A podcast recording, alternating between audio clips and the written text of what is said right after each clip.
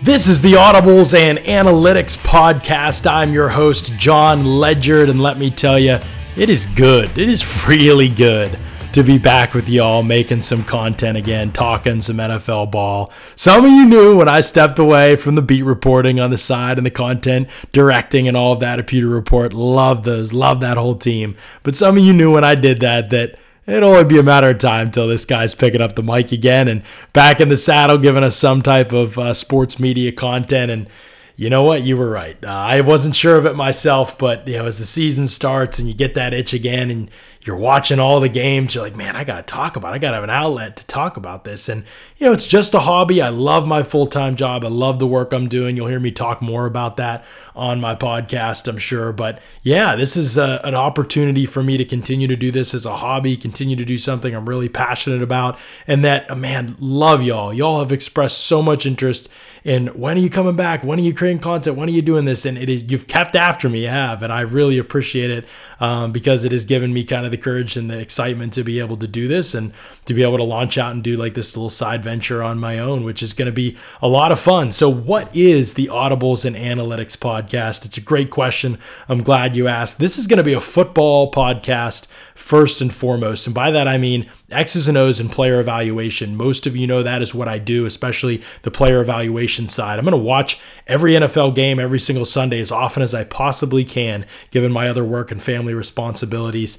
And I'm going to try to give you my honest opinion about how each player around the league's performing, standout players for each team, units for each team, how they're performing, coaches, players, quarterbacks, offensive linemen, players you've never heard of. I'm trying to give you insight into all of that. Unbiased, just football rawly as I see it out on the field and on tape. That's my whole basis for doing this, basically, is as I think about what I would want a football podcast, an NFL podcast to look like. First and foremost, I would want somebody who's just honest with me about players, like whether they like the player or not going into it, that they're just honest. The player's been good. The player's been bad. The player struggled in this type of matchup. This is a strength of the players. This is a weakness of the players. And then to do the same thing with scheme as often as I can. I'm not as knowledgeable as some of the most brilliant people out there in this field, but I'm more knowledgeable than most about it and have studied things for a long time. And so giving you insight into those things as well, I think, is something I can do to be helpful. And the other part of it is the analytics part, right? The audibles, kind of the what's happening on the field, the adjustments, the games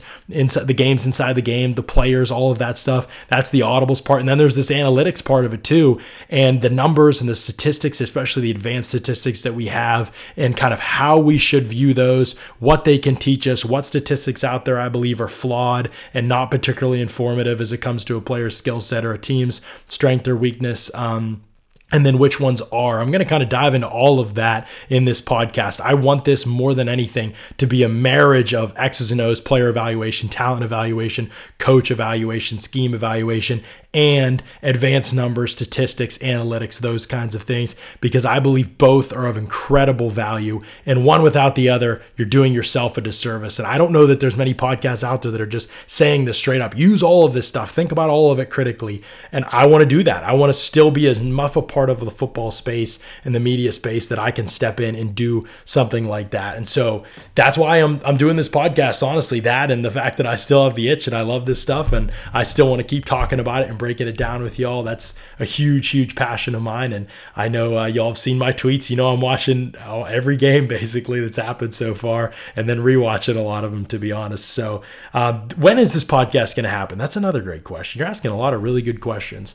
My hope is, and again, this is a hobby for me, but you all are also paying. I know hopefully you're going to be paying. I know these first ones are going to be free is my intention, but you're paying eventually. Hopefully you're willing to pay a couple bucks right now. If you look at Substack, at $5 a month is what I'm charging, or $50 for the entire year. I tried to price this as fairly as I possibly could. I know some people are going to not want to pay at all, and that is totally fine. If you're in a financial situation where you can't do that or something like that, I'm happy to work through that with you. Just DM me. My DMs are open. This is not about making money for me. The money is just to cover the costs of producing it, the mics and the sound and the people I'm paying to do graphics and all of those kinds of things.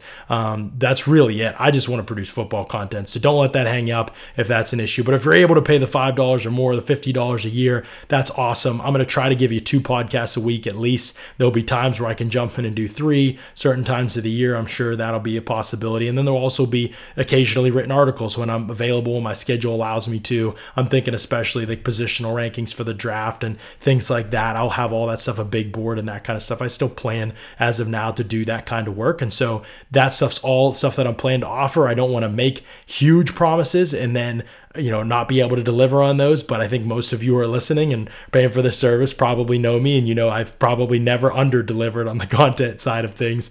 That's for better or for worse. I've always been about that with a passion, and I think most of you know that my work ethic over the years has kind of spoken for itself, and I still have a huge passion for this stuff. So I still want to do that. I still am about bringing you a great product, and I want to be able to do that about twice a week. Hopefully Monday, probably Tuesday, I'll be able to have watched all the games. I want to be able to have gotten eyes on every game tape. That is my priority. If I can do that by Tuesday, I'll probably record. I know it's not as timely as some other guys that are putting out content, some other these companies that are putting out content. I understand that, but this is probably as soon as I can get to it given my other work and life responsibilities. And I think it's still going to be, you're still going to find it's insight that other people aren't giving you in their podcasts, at least not the podcast that I listen to, as great as some of them are. So hopefully you'll still jump in with me to review that week's games. Going to try and review every game and go through every game, so no team or fan base feels sorted out on that. And then that'll probably be by Tuesday night. I would hope that would be up. And then Thursday, hopefully maybe every week,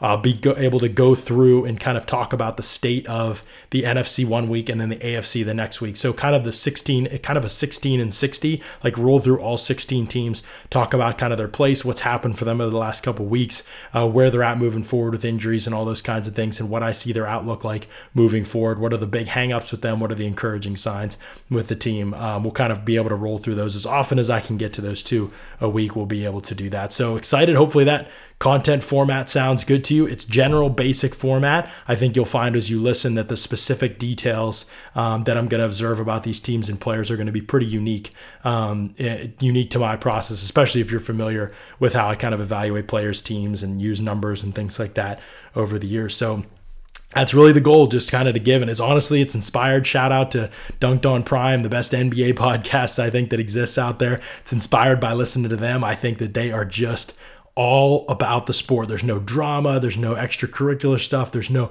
hot takes. There's none of that stuff. I think they are just about evaluating the sport, the players in it, the scheme, the coaches, the numbers, all of it. I think they're just an unbiased, good source for that kind of information, and I want to be able to do that on the football side.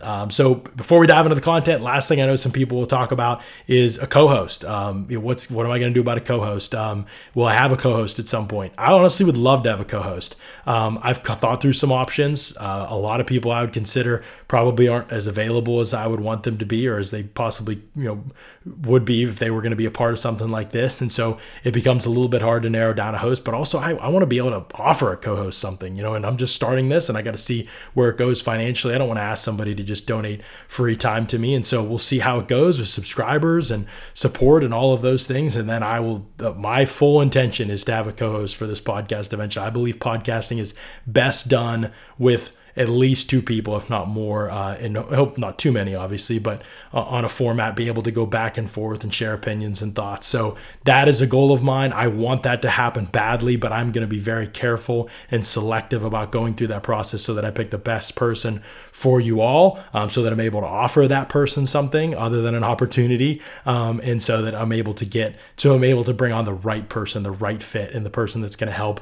Audibles and Analytics grow as a podcast. That's my goal with that. So that's it. That's kind of the lowdown on it. And by the way, if it isn't available when you hear this, this podcast is eventually going to be available on all your favorite formats, Spotify and Apple and all of those places, all the places you normally listen to podcasts. So if you're listening it through your email or on the Substack application, appreciate that. There is a Substack app you can get as well. Appreciate that a ton, but it will be available on other spots here very soon, if not already, by the time you hear this. So without further ado, let's jump into it. Let's talk about week two in the NFL and all the different things that happened. Let's start with, because I know, if I'm guessing, I probably got a good number of Bucs fans tuning in for this podcast, and love y'all and appreciate y'all. Let's start with the Bucs. Let's talk about this Bucs 20-10 win over the Saints and where Tampa Bay is at right now as a franchise and where New Orleans is at as a franchise. This podcast won't be geared toward any specific team. We're going to try and touch on all of them, so every fan base that could possibly be paying for this service feels like they've gotten some equal airtime and attention. That's a big goal of mine on this one. Buccaneers defense, probably one of the biggest stories so far of this season. They've really allowed 6 meaningful points. The Saints scored a late touchdown that was pretty meaningless when the Bucs went to some soft coverage late in the game, but 3 meaningful points to the Saints and then 3 meaningful points to the Cowboys the week before. Those are not the league's worst offenses, but they also probably aren't the league's most dynamic offenses or quarterbacks at that point, the way Dak was looking the other night anyway. So we will see where this thing goes with the Buccaneers defense, but it's hard not to think that this is one of the most encouraging signs you could have seen, especially consider the injuries on offense, to force 5 turnovers against the Saints, get 3 picks, have 6 sacks. I know there were a couple weird sacks in there. Jameis got outside the pocket and was kind of dropped for like a half-yard loss. They weren't really true, our pass rush is dominating 6-sack type of game, but it was still encouraging, and Shaq Barrett certainly 2 sacks, off to a great start this season, deserved a couple against the Cowboys and then got the sacks he deserved against the Saints. Just 2 really good games for him back to back, but a couple huge changes have kind of spearheaded this as I watch the Buccaneers on tape. One is Jamel Dean. He's playing absolutely outstanding. We all hoped that this would be the year that he takes that leap across from Carlton Davis and gives them 2 great corners. We had seen enough flashes in the past to know that that was possible. We knew physically and athletically and ball skills, Jamel Dean had all the talent in the world to make this happen. Now he's actually doing it, though. He's not only is he making the splash plays with the 2 picks of Jameis Winston, both of which, by the way, were terrific catches, great ball skills plays on both of those interceptions, a high throw that he kind of had to go backwards and catch in the end zone after running full speed and come down as he's with it, as he's falling to the ground, and then to dig one out on an overthrow that it ended up being low by the time it got to Dean, to dig that out and make really what was the game clinching play at that point in time. Huge plays. I mean, he is a guy that is blossoming in that way, but also he's defending every route, very sticky. They're able to run more man coverage because he's out there and because of his skill set. And because he's blossomed, it's meant less Sean Murphy Bunting. And although he's a great guy, he is actively hurting this defense in years past. He has been probably the weakest link on this defense in years past. We have belabored over and over, why haven't they benched him? Why do they continue to do this? I know Jamel Dean has been kind of a seesaw at times, but it's better than consistent poor play, which is what Murphy Bunting has offered. So this is a highly encouraging. He has not played a defensive snap this season, and as a result, the Bucs' pass defense has looked as good as it has looked since that Super Bowl against the Kansas City Chiefs. Another big difference maker is Mike Edwards, and we've talked about it before. He's not going to be what Jordan Whitehead is in terms of run defense, but that's okay because pass defense matters more, and Mike Edwards is arguably better in that area, definitely a more of a splash play contributor in that area. 3rd pick six for him in his career, the most in the NFL since he entered the league, which is hilarious because he has not been a full-time starter at any point during that play. So he is one of the most opportunistic players in the league because he has just amazing instincts for the ball. He can play deep. He can play those underneath zones. Just a really useful player in a lot of ways. And yes, all of this has made them a little bit worse against the run, losing Sue and some of these players and prioritizing the secondary and playing with more 5 and 6 DBs. But guess what? This is the worst start as a run defense that we've seen over the Bulls era. And it doesn't matter. Teams have scored 6 meaningful points against them because run defense just is not as important as pass defense. And this is what we've preached over. You've heard me talk about this if you ever listen to the Peter Report podcast. It's great that the Bucs are great against the run. It's actually fun to watch on tape, but it's far more important to be dominant against the pass. And right now they are dominant against the pass. The end of that Saints game is the only let-up we've really seen so far, but through 2 weeks, dominant against the pass. Another big reason for that is Devin White, just so improved in coverage. So when you take out a weak link in Sean Murphy Bunting, you improve a weak link in Devin White, you get a much better pass defense. And that's been a huge deal so far for the Bucs. So easily the most impressive part for them has been that pass defense. How does it hold up against better quarterbacks? Aaron Rodgers, Patrick Mahomes coming up. We're going to find out a lot about the Bucs pass defense in the weeks coming up. They didn't get much of a test from Jameis. He was really struggled, especially with decision-making. He held the ball way too long. About half of those sacks were just totally on him. The three picks were ugly.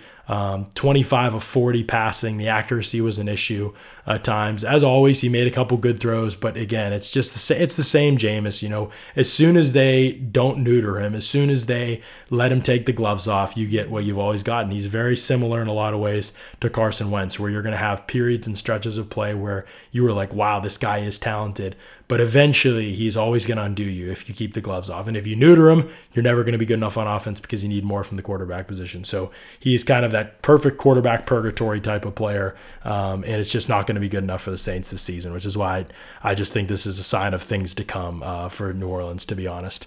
Carlton Davis versus Michael Thomas was a big matchup everybody talked about going in. Thought Carlton Davis won the matchup, but they both had, you know, Michael Thomas made some tough catches, and then late in the game, Carlton Davis struggled, even though he had like 3.5 really good quarters.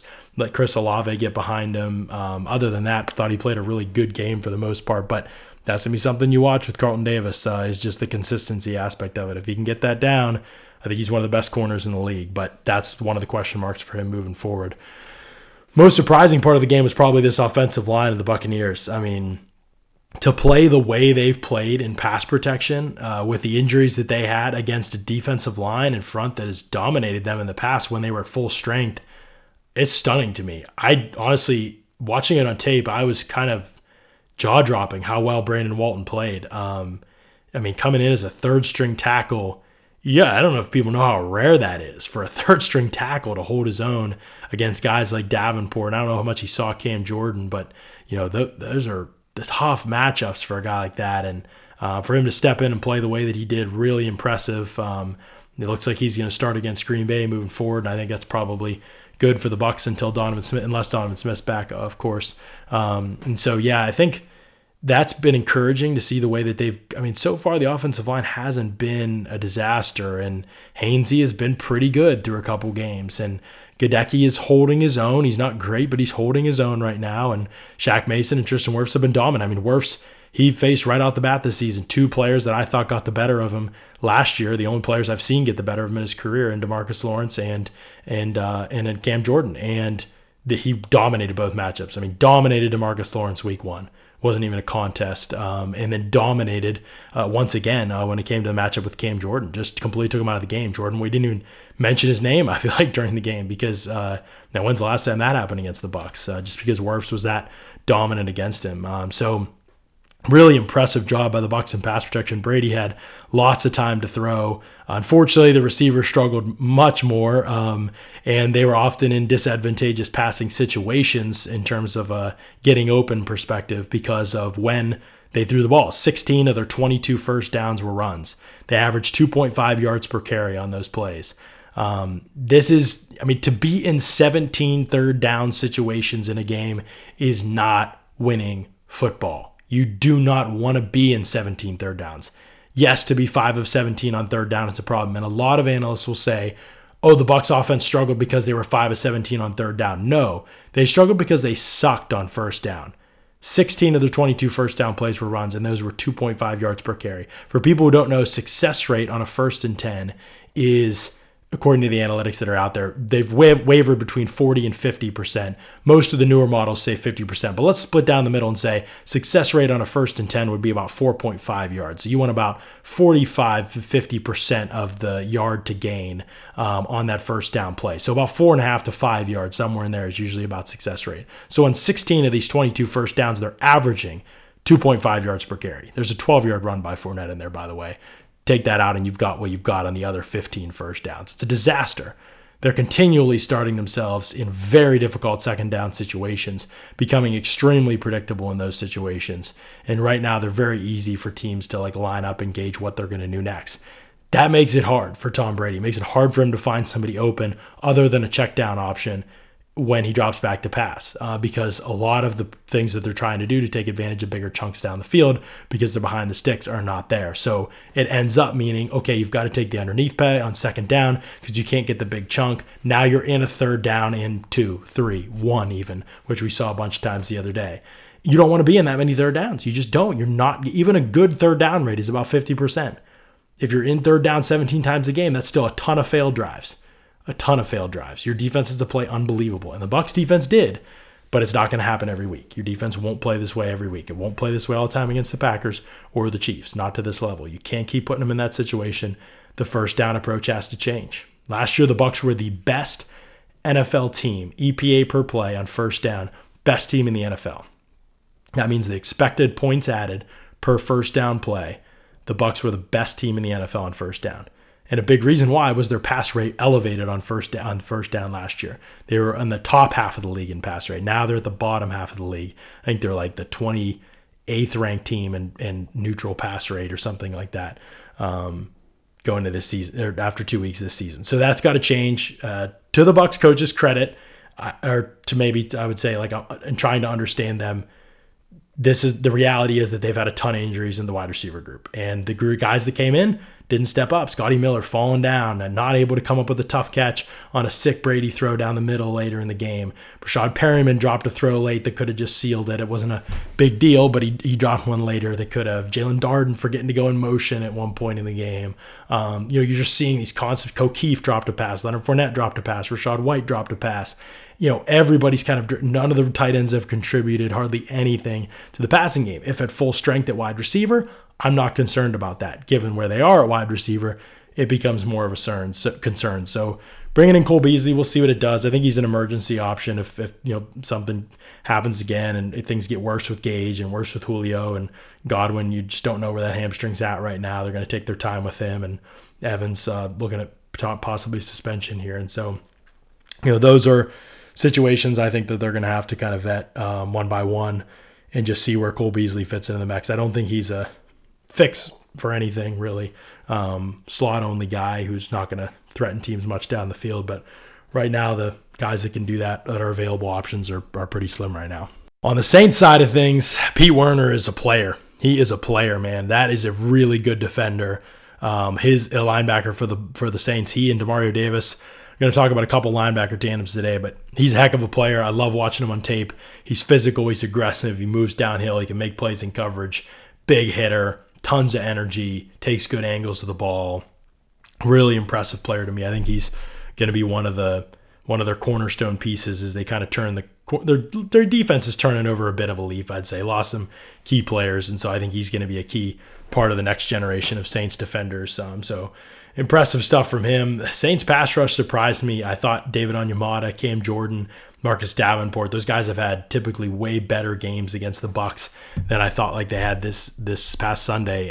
They were not impressive. They did not stand out this past week to me. Watching them on tape, it felt like they were all a little slow and a little sluggish, and you wondered where that juice is going to come from this season. Just looking at the Saints in general, 6 total pressures throughout the game, and Onyemata had 2 of them, and Cam Jordan had none of them. And so just surprising stuff. I thought we'd see better from them, and it kind of mirrors the issues that they had the week before as well. They had a ton of issues against the Falcons, who were even worse offensive line and pass protection probably. So that's the big question mark for the Saints moving forward.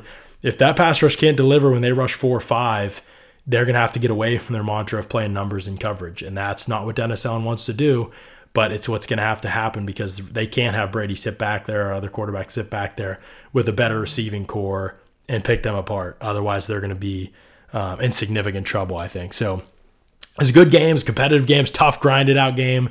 Not much to say about the fight. I think everybody's seen my thoughts on that on Twitter, hopefully, at Ledyard NFL Draft. But definitely a lot of no love lost between these two teams, which always makes for a fun competitive match, I feel like.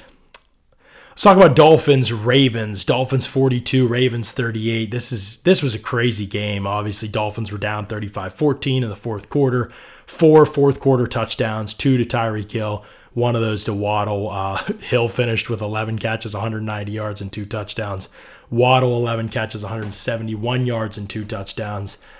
The speed has changed Miami's offense that those two guys offer. I don't have any great epiphany on Tua. I thought he took advantage of what was there, and obviously Baltimore, you won't see many teams blow coverages that often in one quarter, 1 year, let alone that one quarter.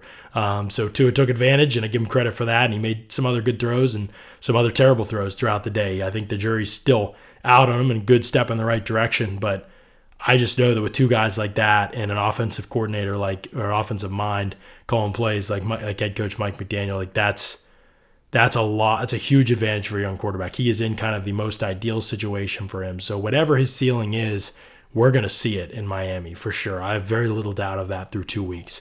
So I'm excited to see how things develop. But Hill and Waddle, when you're a defense, it's just very difficult to like develop a game plan to take away two guys that are that fast and have tremendous ball skills. It's not like they're just fast.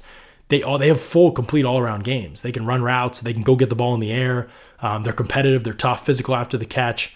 So we're not talking about guys that are one-trick ponies. You know, we're not even talking about just like a Deshaun Jackson type player when we're talking about these guys. They're much more well-rounded players than that. So that speed, it's hard for defenses to answer that. It's hard for defenses to respond to that. I mean, right now, I think it's just changed their offense. Teams don't know exactly how to play that. Are we going to stay in too high the whole game? Is that what we have to do? Do we have corners that can run with these guys if we play man coverage?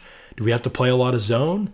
I mean, one guy like that you could handle. Two like that, it becomes a lot harder to figure out what you want to do schematically that's going to consistently take that stuff away. So I think that right now defenses are trying to answer those questions. It helps when one of your safeties knows what they're doing, and it doesn't seem like Kyle Hamilton does yet for the Ravens. And I think it's fair to start to question the Kyle Hamilton stuff a little bit for the Ravens. I'm not ready to throw out a word bust for certainly for almost anyone after the rookie year, but I just think we watched him struggle in preseason and in camp, and we've seen him struggle badly at times, and whether it's playing assignment sound or even man coverage, you know, it doesn't seem like he's really an option. Okay, are we going to stick him deep? Is he going to be that guy? Well, he's struggling to diagnose and finish back there, I think, too. So where are his strengths? What does he give you? I mean, he's a slow safety who's kind of leggy in terms of his change of direction and stuff like that. And yeah, he's got great ball skills and range, and we've seen glimpses of the diagnose ability for him before as a free safety. But I think we've seen enough to have some questions about like what that's going to look like long term. For him. Now he'll get better for sure, but what's the ceiling, and can he reach that ceiling as a free safety? If not, where does he step? Does he step down in the box a lot? Can he do that? Can he play that sort of way, sorting through the trash and playing like a Jordan Whitehead type of role? Is that what you drafted him for? First round, top half of the first round, a box safety? I don't think. You know, you want safeties who can take away players in man coverage in the slot, or you want players who can play free safety if you take a safety that high and can be a rangy guy that can change the back end of your defense by playing single high and taking away most of the field, inside the hashes at least. And so that's the question. That's the question with Kyle Hamilton, where he's going to fit long term, and the early return suggests that there could be some difficulty putting him anywhere other than maybe in the box. So we'll see how he develops. It's going to be crucial, obviously. One guy that's developing pretty nicely for the Ravens, I think, is Rashad Bateman. I don't know that the ceiling is as high as some people did. They had him wide receiver 1-2 conversation, I think. I don't know if the ceiling's that high for him from that class that he was a part of, but it's good to see him starting to develop. He had his route on his 75-yard touchdown run or 75-yard touchdown catch against Xavier Howard was a thing of beauty. That's the one area where I think you could say he is probably elite, is that route running ability. And then he's got speed too, honestly. You don't see it in terms of the vertical ball that often yet, but he does have speed to run after the catch as well. So encouraging stuff for Rashad Bateman, I think. And another guy that the Ravens picked up, Marcus Williams, 2 interceptions. I think he did get hurt late in the game. I hope it was just a minor injury. I haven't seen anything on it over the last couple of days, but 2 interceptions, making plays on the ball. You know, he's breaking up passes. Talk about ability to play single high and play it well for the Ravens. You know, Williams has been super impressive for Baltimore, and so I always said he was a really underrated player with the Saints, and I think people looked at the tackling woes at times and said, you know, we're critical of him, and they remember the Vikings play and the playoffs and to beat the Saints, obviously, when he whiffed on the Stephon Diggs tackle. But this guy that's been a good player for a long time, I think he looks like one of the best free agent pickups so far of this past offseason for Baltimore. And those kind of ball skills, it's hard to replace those at free safety. You know, when you have a guy that can range and make plays on the ball, I mean, defense in today's NFL, it's almost all about creating opportunities and turnovers. And a few guys, I think, have done that better than Marcus Williams, especially this season, where he's in that defensive player of the year conversation for sure. I know everybody wants to hear me make a take about Tua. I don't have any yet. I have questions. He's late to a lot of decisions, late to a lot of throws. The game-winning touchdown to Jalen Waddle, for example, was open right away, and he waited, almost had the pass broken up as a result of that. He made the play. Waddle went up and got the ball, and it's good stuff. I mean, it can be better. He obviously, 6 touchdown day, 429 yards passing. It's hard to argue with that. I get it. People are going to look at the raw box score, and I think that there's certainly things he's doing way better than he ever did before. To me, the biggest takeaway with Tua is that if you remember early on when he was at Miami, there were guys that kind of low-key to the media. There were a lot of like quiet reports coming out. The players in the locker room questioned his toughness, his competitive fire, how much did he want it, all those kind of things. Like when he was challenged, how he responded, body language. I don't see any of that right now. I see competitive fire. I see a dude who's fired up, who's gaining confidence, and I think honestly has probably been given a lot of confidence by his coaching staff. And so a lot of credit to the coaching staff and McDaniel, but also in general, I think Tua is a player that you're starting to see that he's got the stones, that he's got the competitive fire that you want from that position. Hopefully that translates over into leadership and some of those other things that there were questions about early on. But I mean, listen to Jalen Waddle talk about him, listen to Tyreek Hill talk about him in the media. They praise him up and down. They love him. They believe in him. And even if they don't privately, they're saying all the right things publicly. That was not the case when Tua was in Miami early in his career. There were a lot of questions and a lot of players in that locker room that were critical of him. And so already some culture change there, and I think it's had a positive effect on Tua. And that could manifest. I'm a big believer in that confidence aspect in any position, especially quarterback, though. And so I think that could manifest itself in his play. So definitely a guy I'm rooting for. I had him higher than Justin Herbert coming out, so I'd love to see him prove me a little bit right, even if it's not going to be that good. That'd help a lot, but big believer in him coming out of college, and so would love to see him turn that corner and make that leap, and we'll just have to see if that's possible for Tua moving forward. Jaguars 24, Colts 0. Man. Oh, buddy, the Colts. What do we say? Where do we even start with this team? I think Mark Schofield said it yes. He DM'd us the other day, our group chat, and he said, the Colts look old and slow. And he ain't lying. This does not look like a good football team right now. Now, I'll say that they obviously didn't have Michael Pittman for this game, and that makes a big difference because that wide receiver core gets pretty weak pretty fast. But Matt Ryan looks washed, which I didn't think he was yet to this degree. And the O-line's a clear weakness. Tackle, even... Both tackle spots honestly aren't playing great, but a left tackle, I believe it's Pryor playing there right now, and he got absolutely destroyed. I mean, all game, especially Josh Allen just worked him for the Jaguars. And so huge concern there. Ryan's not going to be able to move the platform very much. So you're coming up against the guy, I think that has just a lot of question marks right now in Ryan, and whether he's going to – we know his arm strength has never been amazing. So physically, athletically, what's already never been great is eroding a little bit. But I thought he could make up for it with decision-making in his mind, and it seems like the grasp of the offense has not been there. And it kind of brings me back to – remember when Kyle Shanahan was his offensive coordinator the first year Shanahan was there in Atlanta? Matt Ryan was terrible. That was one of his roughest years. And then the next year they went to the Super Bowl. And it just took them a while to get the offense to feel comfortable. And I wonder if we're seeing some of that here. I mean, we saw Arthur Smith last year with Ryan, and it certainly wasn't one of his best years, but we didn't pay much attention to it because everything else was such a mess around him. It wasn't like we were going to blame him for it. But I wonder if that's a thing, if it just takes him a while to settle into some of these newer systems, to learn a Frank Reich offense and to feel comfortable with what he's doing in that offense. I wonder if that's something that we're going to see with Matt Ryan a little bit. So Colts offense, it's a big question mark moving forward, is that just how that offensive line is going to play. Can they clean it up? Right now, they're a clear weakness. They're not able to dominate teams on the ground like they used to, or like they did last season. So they've had trouble getting Jonathan Taylor really going. They've struggled early in games, and because of that, they're getting away from their bread and butter in the run game, which, I think that can only take them so far anyway. Even if they win a couple games now, it might help just keep them alive until they can figure out the passing game. But I mean, they're coming into a situation now where I know they're 0-1-1 because of the tie, but they've probably looked like one of the worst teams in the league through 2 weeks. I mean, get shut out by the Jaguars, it's tough to bounce back from that, I think. And so, yeah, I think that's going to be one of the things to watch with Indy is just what happens with Matt Ryan moving forward. You know, is if this struggles continue to this degree, I think we're talking about a team that finishes near the bottom of the AFC because they're good on defense, but not great. They're not like an unbelievable defense, in my opinion. And I know Shaq Leonard missed the last game, but you know, even as he comes back, I don't think this is a great defense across the board. So yeah, lots of questions in Indy, no clear, easy answers there. And I just wonder, I mean, if they struggle and they don't make the playoffs this year, I fully expect Frank Reich to be gone. And you can talk about whether that's fair or not. And I like Frank Reich. I think he's done some really good things, but you got to win games, and they've had enough talent where he's going to definitely get the axe. I feel like if that doesn't happen, but I just wonder at what point we start talking about Chris Ballard and, you know, the fact that this team's been pretty good and they've had an opportunity to kind of add a game changer at wide receiver, add a game changer at cornerback, add a game changer as a pass rusher.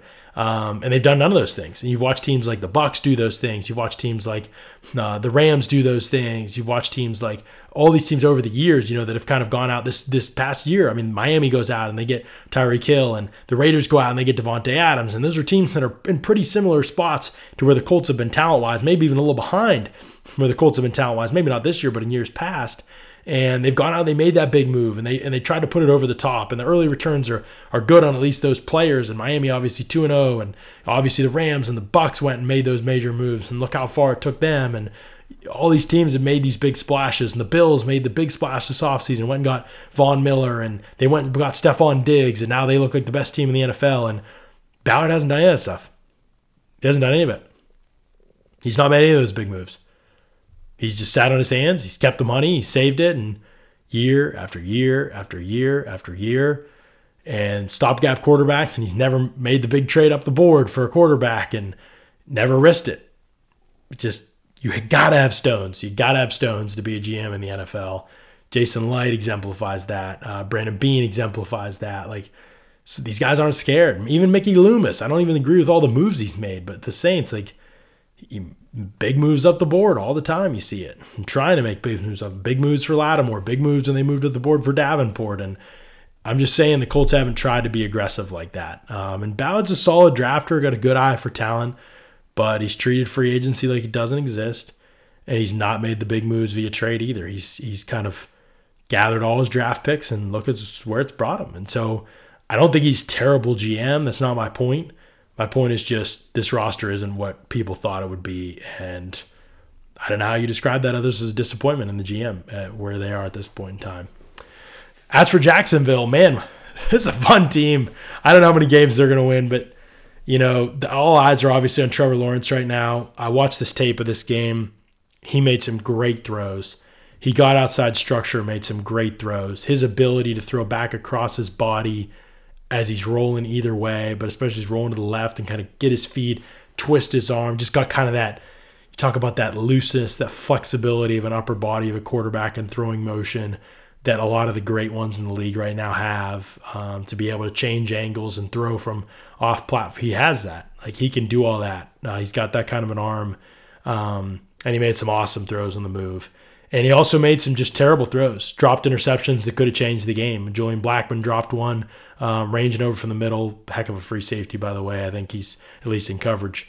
Another Colts, who was it? I forget. I don't think it's in my notes here. Colts, one of the corners, I think, dropped a pick off his fingertips later in the game. I think it was later in the game.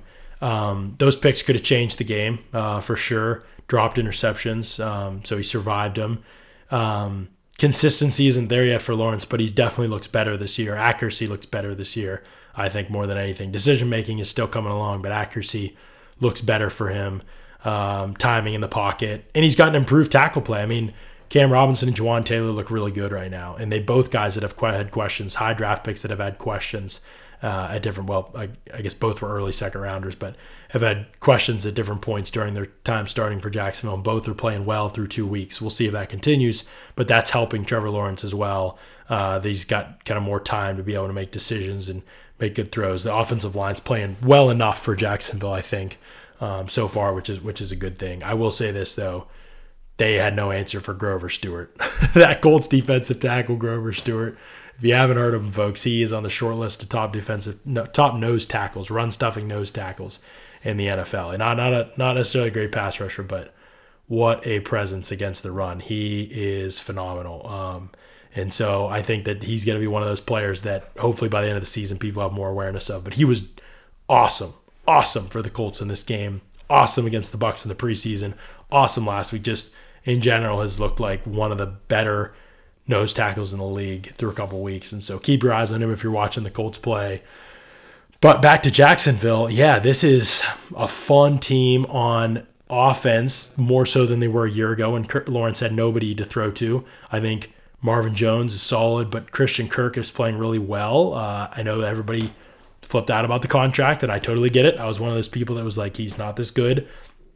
I don't know if he is that good, but he's good, and he's playing well in this system. And so I think that has to be super encouraging because you spent a lot of money on him, and you want him to be a difference maker. And so far, he's gotten open. He's made plays on the ball, the tough plays, and we know he can stretch the field. So there's some real potential there for him to be a fun target for Lawrence. I don't know if he's ever going to be the number one guy, anchor a passing attack guy, anything like that. But this is an improved receiving core, and James Robinson is a blast to watch out of the backfield.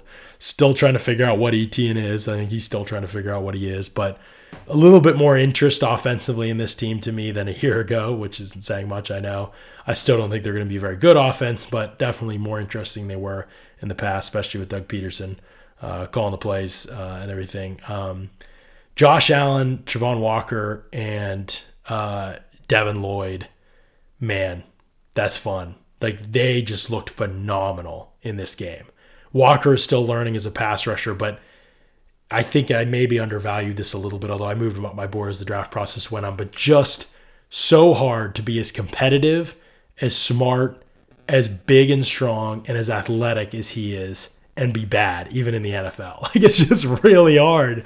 You can have all the physical traits, but he just cares so much. He plays so hard. He's so physical and aggressive, and it just makes a lot of things happen when you move like that and you're that big and strong. Like, makes a lot of things happen. So hands up in the passing lanes and knocking guys over when they're off balance and getting through gaps. And, you know, we'll see how he develops as a pass rusher, but right now he's at the very least like a high floor starter in the NFL, and then we'll just see what the ceiling is. But it's going to be fun to find out, man.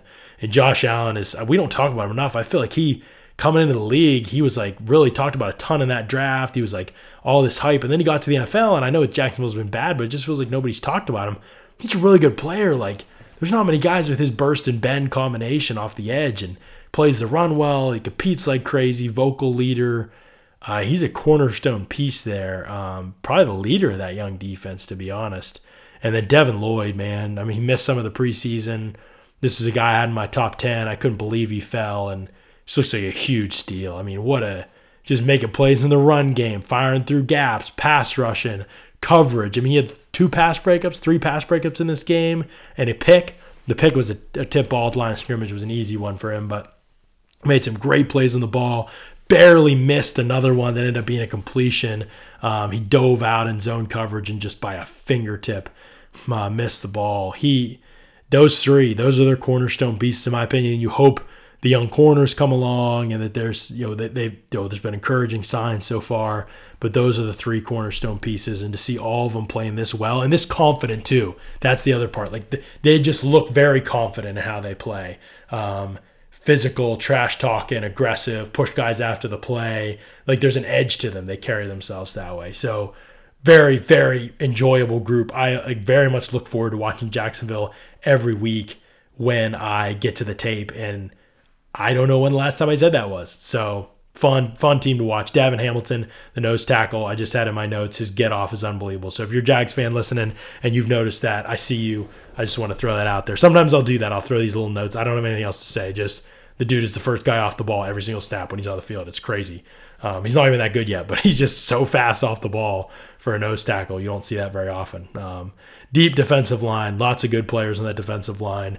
Lots of rotation. They can keep pressure on the quarterback. They're going to be a really challenging team for everybody that they play, because they can rush with four, and they're opportunistic behind them, and that's going to make them a really pesky defense. young guys who just don't know enough to know that they shouldn't be this good. Like, they're just going to be pretty cocky, I think, as they gain confidence. So, fun defense. They fully deserved that shutout against the Colts. That was a dominant performance by them. The Colts didn't look like they could do anything for most of that game. Let's keep it rolling. Let's talk about another young team that is just on their way up. The Lions 36, the Commanders 27. Jared Goff, I mean, 4 touchdown passes. And some of these throws were really good, man. Like, we hate on Jared Goff a lot in the media. He's, I think, if you went across all starting quarterbacks in the NFL, he probably gets the most hate from the media. They ignore him when he does good things and love to criticize the bad things. And he's certainly not that great, but he's also not the worst quarterback in the league or anything like he's made out to be at times. And, you know, he certainly has his weaknesses that get exposed at times. But, man, the offensive line's playing pretty well. He looks pretty good. Some of his throws the other day were great. He had a great corner route throw at one point during the game. I forget who it was to. His touchdown throw to Amon-Ra St. Brown just as he was about to get sandwiched by 2 defenders. It was a great throw on the move to the back of the end zone. Placed it perfectly where the defender couldn't get it. It was just a really, he's playing with confidence, which is always big with Goff. You know, you can tell when that's gone and he doesn't feel like they believe in him anymore. And right now it looks like they believe in him, and he's kind of emboldened by the way the team's played and prepared for these games. And he's playing great, and he's got some options too. Another team that just kind of, I don't know if they have a game changer at wide receiver, but Josh Reynolds, DJ Chark, and especially Amon-Ra St. Brown, these are good players, and you're seeing Josh Reynolds make some plays, especially in the red area. And Amon-Ra St. Brown, man, I mean, he could have 130 touches this season, whether it's carries, catches. I mean, the guy's always open, great blocker. Honestly, he's not that dissimilar from Cooper Kupp, who Goff's played with and obviously thrived with before. He's got some similarities to Cooper Kupp stylistically in terms of the way they play. I don't know yet if he has the ball skills that Kupp has to be able to go get it kind of all over the field, the body controlling, the boundaries, some of the things that make Kupp really so special. And maybe not after the catch either, but man, as a route runner, is a guy who knows how to get open, makes tough catches, sits in the middle of the field, moves the chains, has some run after catch ability, really just a good, solid, consistent player who's going to, I think, just be in that role for them for a long time, and doesn't really need a lot of maintenance. It's not like you have to figure out all this stuff for Amon-Ra St. Brown. Like, you put him in the slot, you move him around, they do all kinds of stuff with him already. But he can get open, and I think that's one of the big, that we overlook that sometimes. A receiver, well, he doesn't have the best size or leaping ability or speed or any of those things, and I think all those things are important for determining ceiling. But at some point, you just want guys that can play, and that's what the Lions really needed. They needed guys that could just play and get open. And if a team eventually figures out, yeah, we're going to focus on taking away Amon-Ra St. Brown, then yeah, the Lions are probably in trouble because they don't have a lot else right now. You know, Chark is coming back from injury, definitely has the speed.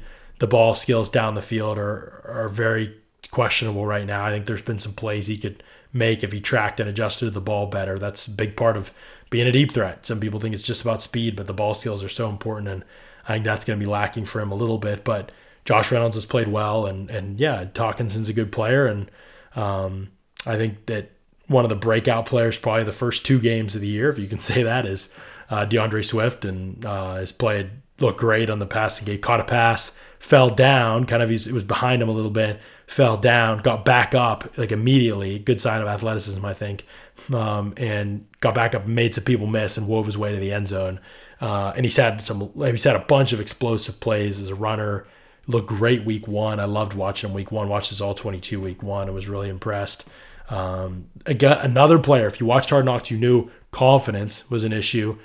It feels like that's been instilled in him by the coaching staff and the way he's played so far. So, bunch of young guys playing well on offense for the Lions. They've been blasts to watch, for even going back to last year, to be honest. But the thing is with these guys, it's just they are so much what they have been kind of represented to be in the media, right? Like, they have this kind of tough, hard-nosed, underdog mentality, old school movie, kind of feel about them, whether it's watching Hard Knocks or watching interviews last year or Dan Campbell or all this stuff. And then you watch them play, and it's like, this Dan Skipper's throwing key blocks on in his first NFL start on DeAndre Swift's long run early in the game. He's got like the key block, like took a guy out of the hole completely. Charles Harris has a strip sack safety. I mean, Charles Harris, like this is the guy that went before like T.J. Watt and stuff. Like this guy's been one of the biggest busts in the NFL, and he's like dipping the corner and strip sacking Wentz for a safety. And Will Harris has this, who's been another bust for the Lions, Boston College safety. I think it was a third-round pick a couple years ago. Diving interception on a Wentz overthrow, just as the tides of the game seem to be turning and the Washington's driving, you know, down like two scores, and they're driving in the third quarter, I think, and he makes this diving pick, and you know, they just, these are guys that aren't really that good and probably are never going to get you a championship, but like they've got a lot of these pieces right now, just like pieces, you know, players that could be depth pieces and things like that. They're lacking star power at almost every level right now, and it's what's going to prevent them ultimately from being like really good in this version of themselves. But man, it's going to be attractive to some free agents, I think, to try to come here. How aggressive they are in terms of general managing is going to be key for this team, because right now they can ride this for a little while. But this team's going to be good, but not great. That their ceiling is clear. Like they're not going to be a great team. And so, how far do they get like this? And then how do they stay there too long, where it like runs out of steam and they don't? There's no ceiling, and players start to see that, and they start to get, you know, a little bit disappointed in the fact that they see this, the writing on the wall for themselves every week, like how good they're going to be. But right now, they just believe, and they have to be able to make moves to get the roster to the top before that belief runs out. And it doesn't mean it has to be this season, but I wonder by next season, like if that needs to happen, if there needs to be a, like we're making a major move, we're going to get a guy. Maybe that's a quarterback. I don't know what this draft is going to look like yet, but that there will just be a lot of like how much the front office can keep going, what the coaching staff has done is going to be huge for this franchise. I also love that Detroit answered every Washington drive. I think that shows a lot of fortitude for a young team when things start going against them, and they did for a little while. It looked like Washington was getting the momentum. They made splash plays. They kept coming on offense. They finished things. They kept the energy up, but that was really encouraging to see. Last thing I'll say on the Lions, a couple things on Washington in a second, but Aiden Hutchinson's 3 sacks, everybody flipping out about it. First half, he had 3 sacks. I was excited to see him. To be honest with you, again, I promise I'd always be just unbiased and pretty honest with you as I watch tape about what I saw. His 3 sacks were pretty meh. They were not great individual skill plays, so beating guys one-on-one, anything like that. First one was he was completely blocked by Charles Leno. Carson Wentz kind of moving around in the pocket, trying to scramble, steps up in the pocket. Hutchinson does a good job of seeing him and just kind of chasing him down the line and dropping him, you know, short of the line of scrimmage. Wentz kind of moves into it. Great hustle play, good awareness, not really anything in terms of pass rush skill on that play. Second one, he tries to turn the corner. He gets pushed way wide of the arc, can't bend, and kind of bend underneath the block, and gets pushed way wide. And Wentz just like takes off and like moves back in the pocket and like left in the pocket, and Hutchinson's getting pushed way wide, and he just runs like right into Hutchinson. It's like just classic Carson Wentz lack of awareness. But again, like just completely blocked on that play, and not an indication of pass rush skill at all in that play. And then he had one that was off a game. It was unblocked. He kind of crashed the defensive tackles down inside and looped him from the end up through, I think it was the A gap. And he came in unblocked, just a blown assignment, and got a sack. So again, good hustle plays, good execution, awareness, those kind of things, but no pass rush skill like really required on those plays. He wasn't beating anybody one-on-one. So just if you saw the box score, saw 3 sacks and thought, wow, this guy's going to be the next Lawrence Taylor, that might be the case, but this game certainly was not an indication of that. He did have one really good rush late in the game. It wasn't a sack. It won't go up on the box score at all. I don't even know if it goes to pressure because Wentz threw the ball early, but he beat the Charles Leno actually around the edge, and just a good bend, dip, rip kind of move off the edge. It was kind of definitely the most impressive pass rush he had of the game. Honestly, he was pretty well taken care of throughout the game, but that was one rep that stood out. So again, not trying to hate or rain on the parade if you're a Lions fan. Like, totally get it. I think Aiden Hutchinson's really good. I had him as first-round grade. I like him. I think he's going to be a good player, but those 3 sacks, just saying they weren't an indication of one-on-one pass rush skill that maybe a lot of 3-sack games would be. This is this is probably the whole essence of Commander season is just going to be what is Carson Wentz, and if he's not the guy, which I think we all probably believe he's not, and we'll see whether they believe it or not after the season. What are we going to do at that position? There's no answer really on the roster right now. So I just think at least what they're doing is finding that out, where Indianapolis didn't really find that out till the end of the year last year. They just kind of neutered them all year, and they barely took them out to do anything with. They just tried to run the ball a ton, play defense, and shockingly kind of, like, I wouldn't say it worked. They didn't make the playoffs, but it worked enough that they didn't want to get away from it throughout the season. And Washington's just like, we're just going to go for it. Like, we're not going to run the ball a ton. We're just letting Wentz rip it. We're going to let him throw it down the field. We're going to live with the negative plays. We're going to hope he makes enough good ones. And last week he made enough good ones, and this week he made enough bad ones, and that's just who he's always going to be. He's never going to be different than this. Good stretches of play, back-breaking mistakes. If you ask him to be aggressive at all, he's going to eventually kill you. If you neuter him, you'll never win because you need more from the quarterback position. The Colts probably they navigated that little impasse as much as you can in terms of neutering them and still getting enough offense and running the ball on defense and that perfect storm of things that the Commanders aren't even capable of. And they still didn't make the playoffs. So you got to let them rip it, and you're just probably not going to be that good, and you're probably not going to make it, but he gets on some hot streaks, and maybe other team makes some mistakes, your defense makes some plays, you run the ball well enough, couple drop picks, maybe you're good. This wasn't one of those days. Lions made him pay. Wentz definitely had good stretches of play even in this game, but it's just, to be honest with you, it's not ever going to change who he is. So it should be about the rest of the stuff with the Commanders, and I think Jahan Dotson has probably been one of the most encouraging young players in the league this season, getting open, but also making combat catches, adjustments, going up, attacking the ball, big hands, strong hands. He's just been awesome. He looks like a pro, like a vet. And obviously McLaurin is amazing. Dug out a low throw and a crosser from Wentz that was just like, we don't give enough praise to the guys who catch low balls. It's so hard. It's such a great skill. And he dug one out beautifully. And so those two look dynamic. Some creative stuff with Curtis Samuel in this game. They put him in the backfield. They got him on a wheel route versus a defensive end, Charles Harris, for a touchdown. That was cool, I thought, because later in the game you saw them kind of put him in they reduced his split all the way down and kind of put him in the slot and then did a play action rollout with Wentz rolling out to his side, but Samuel kind of leaking across the formation like he's down blocking on a linebacker, but then just kind of leaking out and then taking off down the opposite sideline, and Wentz did a throwback and hit him down the field for a big gain. That's what you have to kind of do with Curtis Samuel. Great athlete, not really a very technical player. So how can you create touches for him? And that hurts when he's your wide receiver 1 or 2. It's a lot easier when he's your wide receiver 3, and he's kind of like a gadget piece, and you have Gibson and Logan Thomas and some of these other guys you can get the ball to. And so this is kind of how they're using him, has been kind of fun. I think they're doing some good things in terms of their schematics. The quarterback's just going to limit them, and so they'll be a pesky team. They get Chase Young back, and I think they'll be a pesky team. Oh, one more note on the Commanders. Jamin Davis, who was their first-round pick last year, looks improved for sure. Some good plays in coverage, a sack early in the game, a couple good run stuffs. It's not perfect, but he is developing, and last year there was a lot of talk he was a bust. And he's playing with a lot of confidence, too. Another guy gets up, lots of energy after each play. Body language looks good. So I definitely see, although I would not have made that pick, I like Jamin Davis coming out, and I see more potential for him than I see from Zaven Collins, who most people thought they should have taken, or I don't remember who went first, but most people thought was better. I'll put it that way. So, yeah, some encouraging things for Washington fans.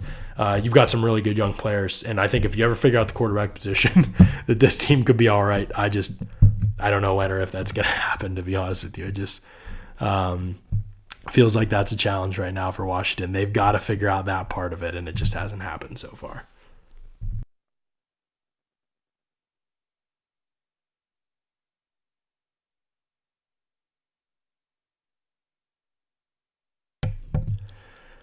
Patriots 17, Steelers 14. Oh, my gosh. Obviously, most of if you're listening, I grew up Steelers fan, covered the Steelers for a while in the media, obviously watch every Steeler game for as long as I can, my whole life. I cannot remember a more nondescript Steelers game. I rewatched the game. I have no idea what even happened in this game. It was the most boring game. I don't say that about many NFL games. You'll rarely hear me say that.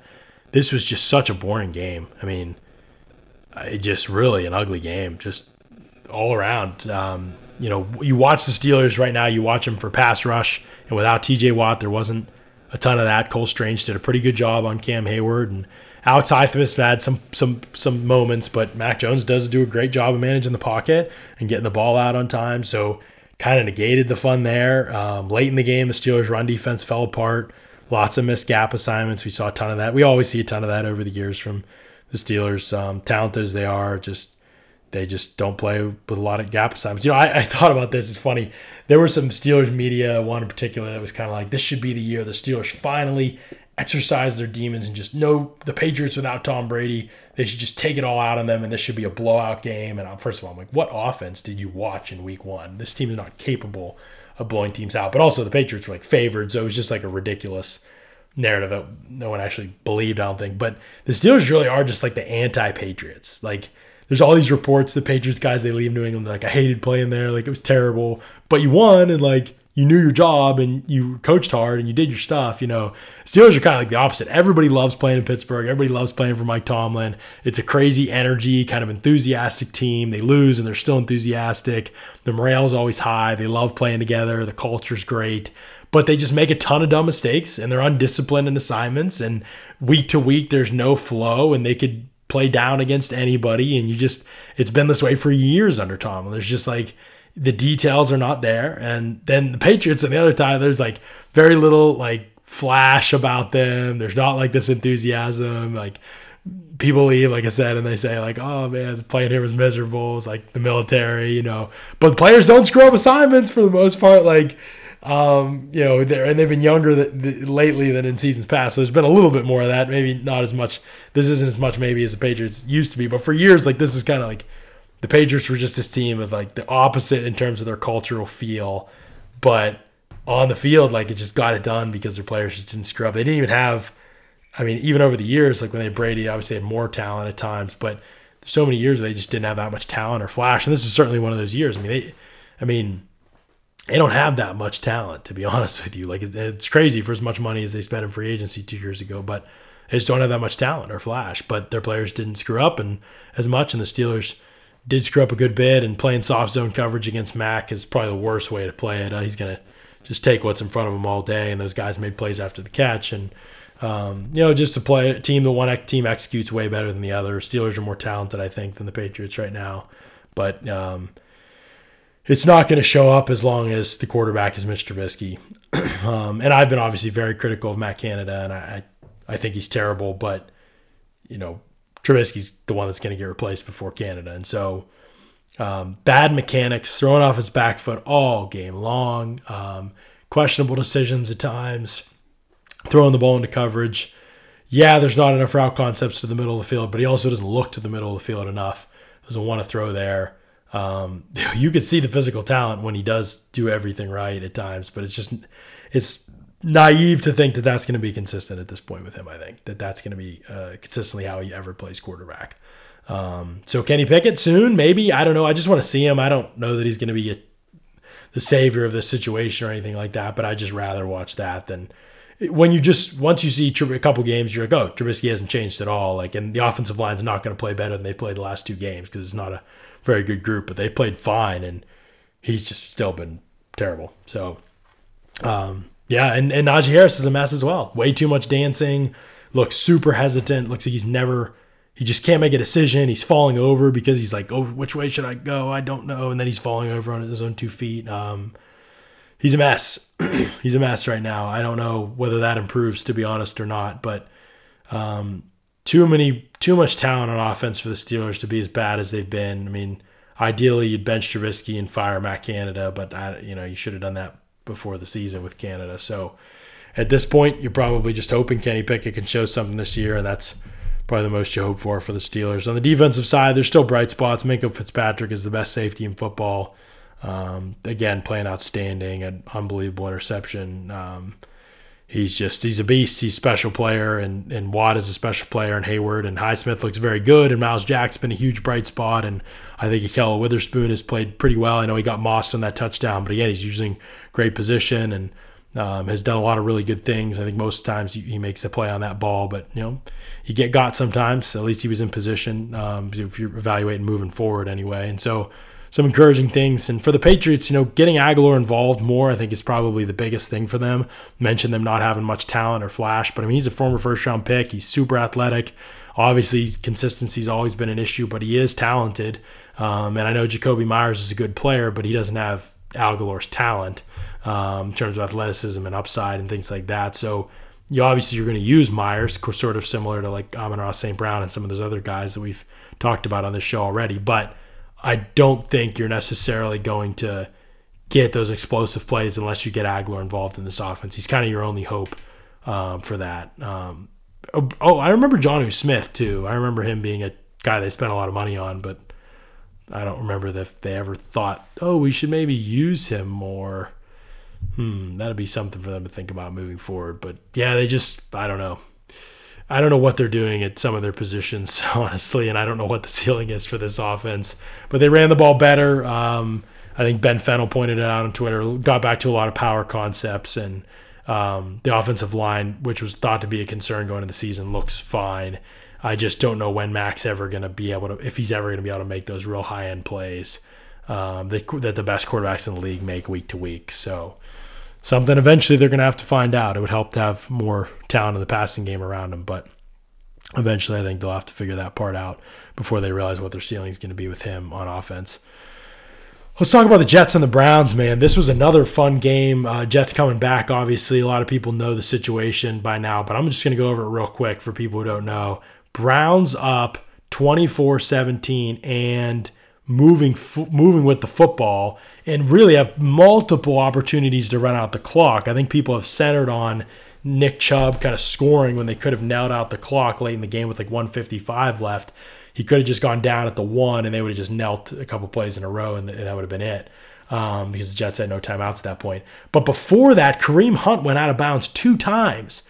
So he preserved the 2-minute warning and the Jets' final timeout on that final Browns drive. So that was even more of a mistake to me, because the score on the touchdown, you're like, okay, we're going to put us up 13 with 1:55 left. I think it was like, 2,000 consecutive games when that hadn't been overcome by another team.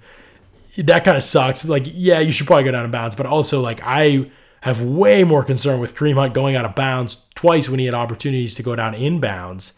They could have continued to run that clock when they were already up. It's not like they needed to score that drive. They just needed to run clock. And he could have, it wasn't like he picked up major extra yardage by not doing that. It wasn't like he cut back to the middle of the field. He just got taken down along the sideline when he could have just gone out of bounds a yard or two earlier on his own. And so that was a big concern, more so than Chubb scoring the touchdown to me. But the perfect storm of things that needed to go wrong for the Browns to still lose this game was incredible. You had Denzel Ward, one of the best corners in football, blowing a quarter's coverage to Corey Davis. Just, I don't even know what he's looking at. Just blowing it and leaving Corey Davis all by himself late in the game. Quarter's coverage is 1:30 left in the game. What are you doing? I just have no idea what you could possibly be thinking as a corner in that situation. And he's just leaving him wide open down the right sideline to walk in for a touchdown. Cool. Okay.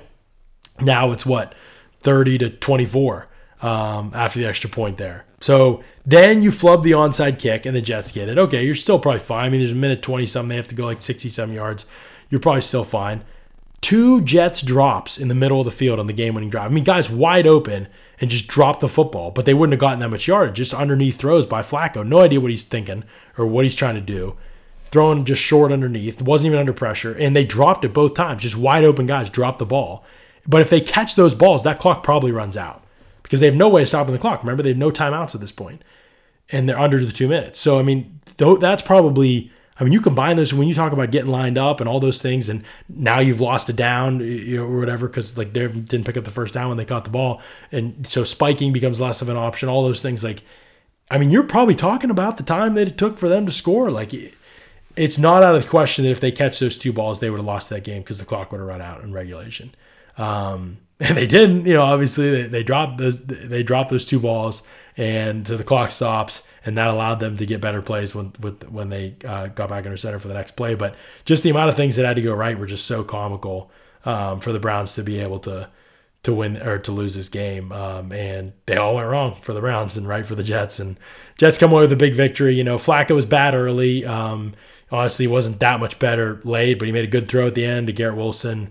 Garrett Wilson, I would say, looks like the best rookie wide receiver through 2 weeks. And I don't know that I'd say I've seen anything from anybody else that makes me think that's going to change in the near future, except for maybe Jahan Dotson. Those guys look like the best, most confident, sophisticated guys early on. Treylon Burks and Drake London have shown some good things. When they've gotten chances, some other guys have. There haven't been a ton of chances elsewhere around the league just yet. But I would say that Garrett Wilson looks like the best wide receiver in this class through 2 weeks. It's early. Treylon Burks was my wide receiver one. Garrett Wilson was my wide receiver two coming into this draft. So I'd say that's how it looks early on for those guys.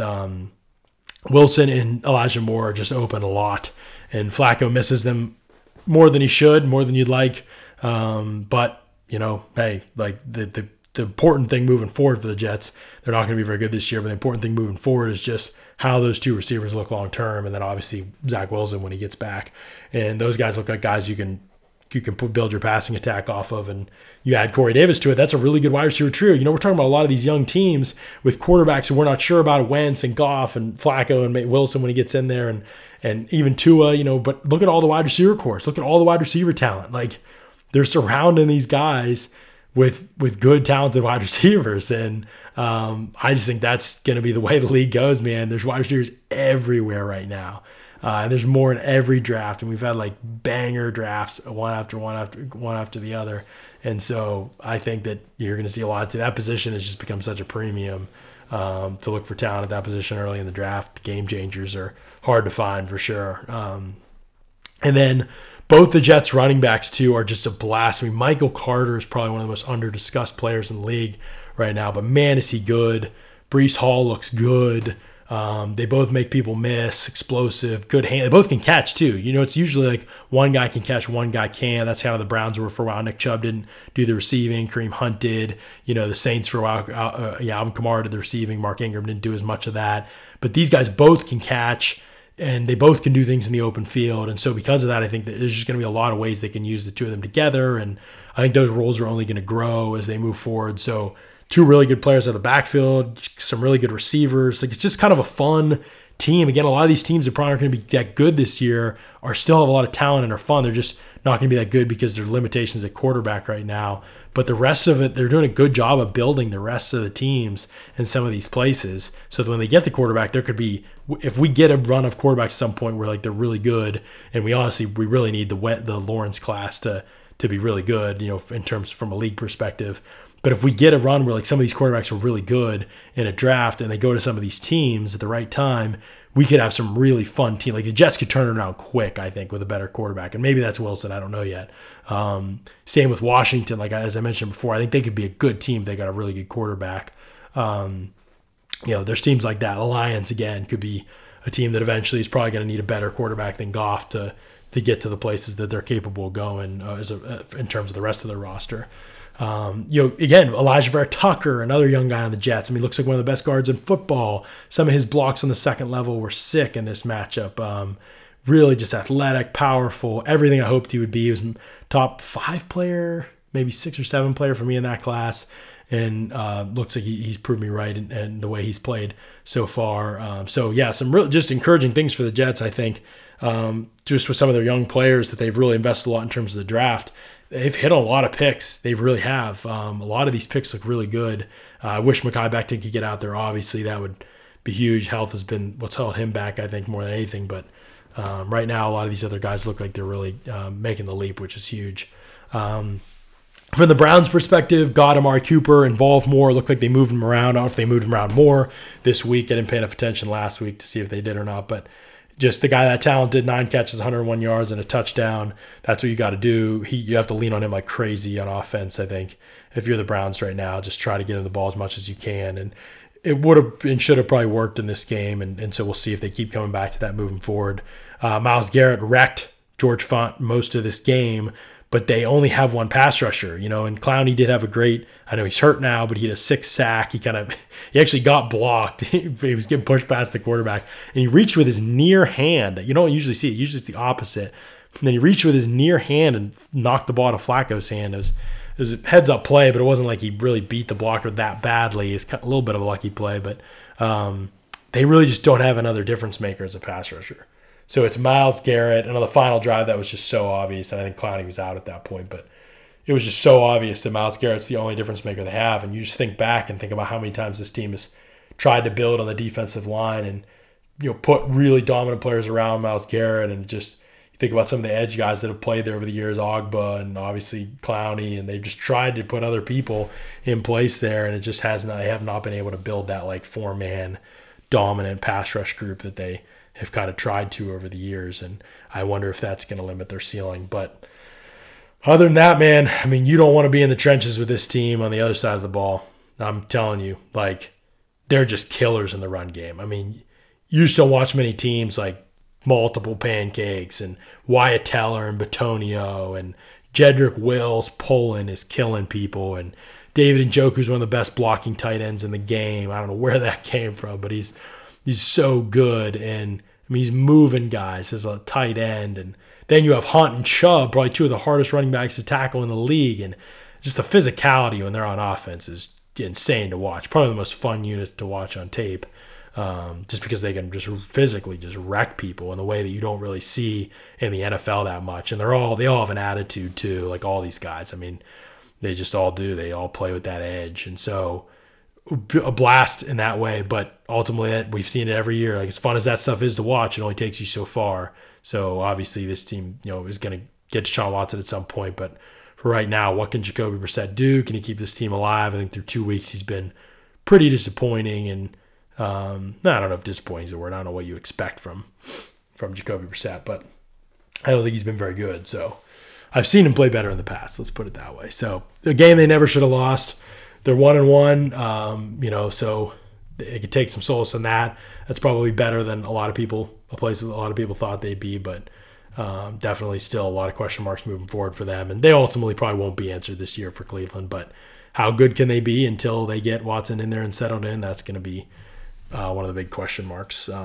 Hit on a couple games a little bit quicker because I know I've spent a lot of time on some of these games. 49ers, I don't have a lot to say about Seattle. Like, this was a back down to earth game for them.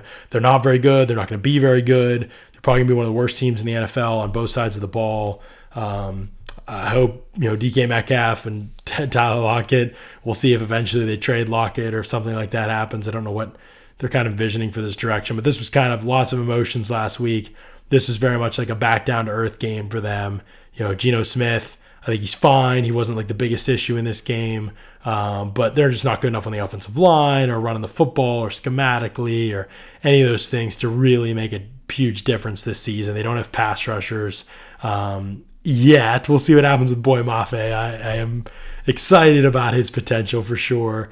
They don't have really difference makers. Quandre Diggs is a good player. They don't have difference makers in the secondary outside of him, especially, you know, Jamal Adams now lost for probably the season, I think. And so, yeah, they're running these 4 running back sets. Like, this is absurd.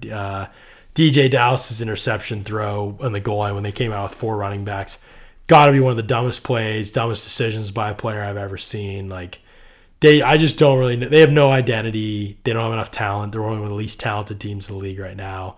So, yeah, Seattle's going to be bad, really bad, I think.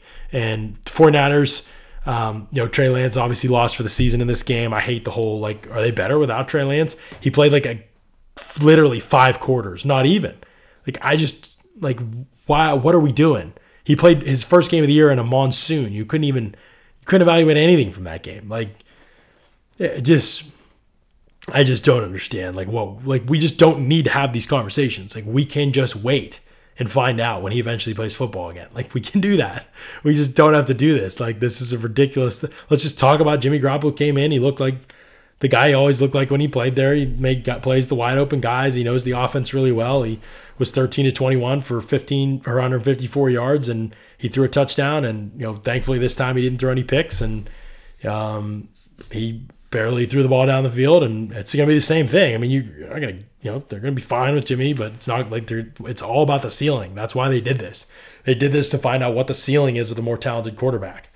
And you're not going to get that with Jimmy Garoppolo. You're just not. This team's not going to be a contender this year with Jimmy Garoppolo. They caught lightning in a bottle in the Super Bowl year. Obviously, he played way better that year. Let's just be honest. He played way better that year than he's played in the last couple of years. And, you know, even last year, they, you know, to get where they got in the NFC, you know, the NFC, things broke pretty nicely for them, I think, in terms of the matchups. But, yeah, it's just not going to happen every time for this team, you know, with that level of quarterback play, as good as Shanahan is. And now they're worse on the offensive line. They're worse at running back. You know, there's just real concerns about whether this team's good enough in some of their key areas.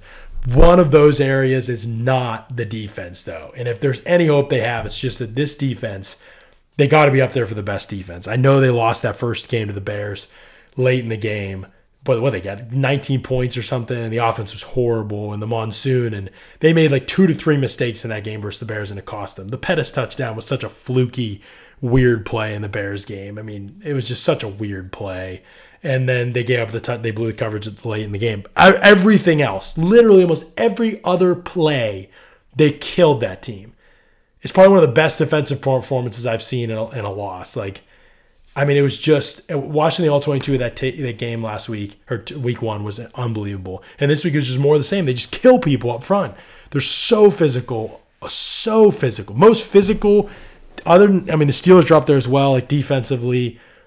The Bucs have been up there, but I think even more physical, just in terms of just absolutely trying to kill people every single snap. The 49ers defense is nuts. I mean, Armstead and Kinlaw and Kevin Givens is in there, and some of the other names are slipping my mind right now. Some of the guys I've seen, I had notes on. I had notes on one of their guys from week one. Oh, Ebukam played awesome off the edge for them in week one. I didn't notice him as much this past week. Charles Omenihu, adding him to this group, like he's killing people. Like, and then Fred Warner, Dre Greenlaw. People haven't caught on by now. Obviously, they know about Warner, but that's one of the best linebacker duos in the league as well. Like, they're in the conversation for best linebacker duo in the league. I mean, Greenlaw is a beast. He's very good in coverage and in the run game. And then you have Al-Shayer as the third linebacker. He's been great. And all of them just want to kill people, like every snap. And you add this dude, Talanoa Hufanga. I hope I'm saying his name right. It seems like from what I looked up, it was right. I mean, Hufanga is unbelievable. He's one of the best defensive players I've seen in the league this season. Strong safety, USC, 5th-round pick, I believe. I think he had injury concerns in college. I mean, he is around the ball constantly. It is crazy to watch him. I mean, he had 6 tackles the other day. He had a pick in week one. He's already broke up 3 passes, a bunch of tackles for loss. My notes on him from week one are just like blowing up a screen, blowing up a run. I mean, he was in the backfield constantly. Like, he legitimately looks like a Pro Bowl type of player. And that's through 2 weeks, and we'll see. And I haven't seen him in deep coverage very often. He's mostly around the box and the slot overhang guy, like that kind of stuff. And so there may be limitations to his role, and all those are valid. And we can cross that bridge when we come to it. But right now, I'm just enjoying him for the player that he is. He just looks like a huge difference maker for them, and they get Jimmy Ward back eventually. Travarius Ward looks like another. Again, I mentioned this with Marcus Williams. I think Travarius Ward is up there as well. One of the best free agent signings in the league through 2 weeks. Small sample size, I get it. 2 weeks, Travarius Ward, unbelievable. He's been locked down as a corner. He's played great vertically on the ball. He picked off his first pass of the season the other day, on the TJ Dallas throw. He's broken up a couple passes already. Coming up and hitting. Travarius Ward will play the run. Emmanuel Mosley will play the run. Huge to have corners like that.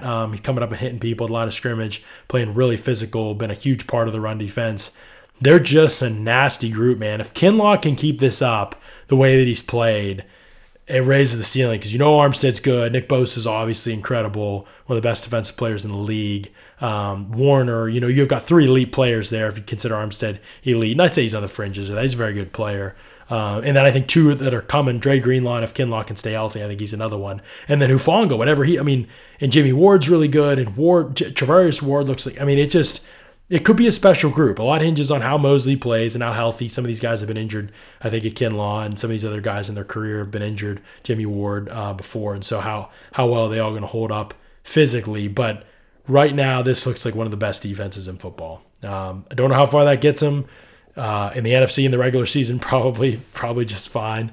And who knows? Maybe they win another playoff game. I don't know, but I don't think it's enough to get them to the top with Jimmy. But yeah, no doubt, this has been a very fun defense to watch so far. And then Giants-Panthers, not a ton of notes on this game either, honestly. Like, watched it. I think the Panthers are pretty pathetic, and I think they're probably going to be one of the worst teams in the league. Again, I don't say this to try to be, like, offensive, but, I mean, you just can't – Baker Mayfield looks below average. The offensive line has been maybe a little better in some spots than you'd expect, but still certainly not great. They're just struggling to get the ball to people. McCaffrey finally looked back, but how long does that last with – the injuries and stuff that he's had. Schematically, I just think they're a little bit further behind in terms of how they get their playmakers the ball and some of those things than we've seen other teams be. And defensively, there's all this potential in youth, but, like, I got to see it, man. Like, I think they've been fine defensively so far, but, you talk about teams that are fine and teams that, like, legitimately go out and win games defensively, like the 49ers and the Bucs defense we're talking about doing recently. That's just not right now what's happening with the Panthers, obviously, 0-2 start. And they did a good job, pretty good job defensively. But again, it's like they've been talked about, the Panthers are going to have one of the best defense in the league. They got all these guys. Okay, one of these guys is going to take the next step. Is Derek Brown going to be a dominant player? Is Jeremy Chinn going to be a dominant player? Shaq Thompson, like, are we going to just keep talking about these guys? Like, they could be this, or, like, is this going to happen? And J.C. Horn, I'm not, rushing him. He hurt last year and there's a long way to go, obviously. But, like, how one of these guys is going to become this group that you tore Gross Matos, you drafted him high. When does that happen for him? C.J. Henderson, you gave up a draft pick to bring him in and have him be a part of your own core. And these guys have been either bad or just not as good as you'd like them to be so far. And so, Jeremy Chinn obviously is a good player for sure, but how good is he going to be ultimately? And J.C. Horn, and a lot hinges on that. So I just don't know, like, if they have the leader. You talk about culture in Detroit and the way that those guys are playing, and even in Jacksonville, what you've seen, the differences there. And, like, I don't see that when I watch Carolina. Like, I know I've heard the word around the league, like, they're soft and, like, their coach soft, and that's the culture there. And I don't see the same fire from their young guys, talented as though they may be, that I see from some of these other teams. And I just wonder if they need the reset button on the coaching staff before that happens in Carolina. Giants seem to have some of that. I mean, they seem to have some of that ability to turn the corner. They're short on talent. Barkley, being better, looking better helps, and the offensive line has some okay pieces. But right now, I think it's just about can they continue to stack good things culturally? They know that they're short on talent.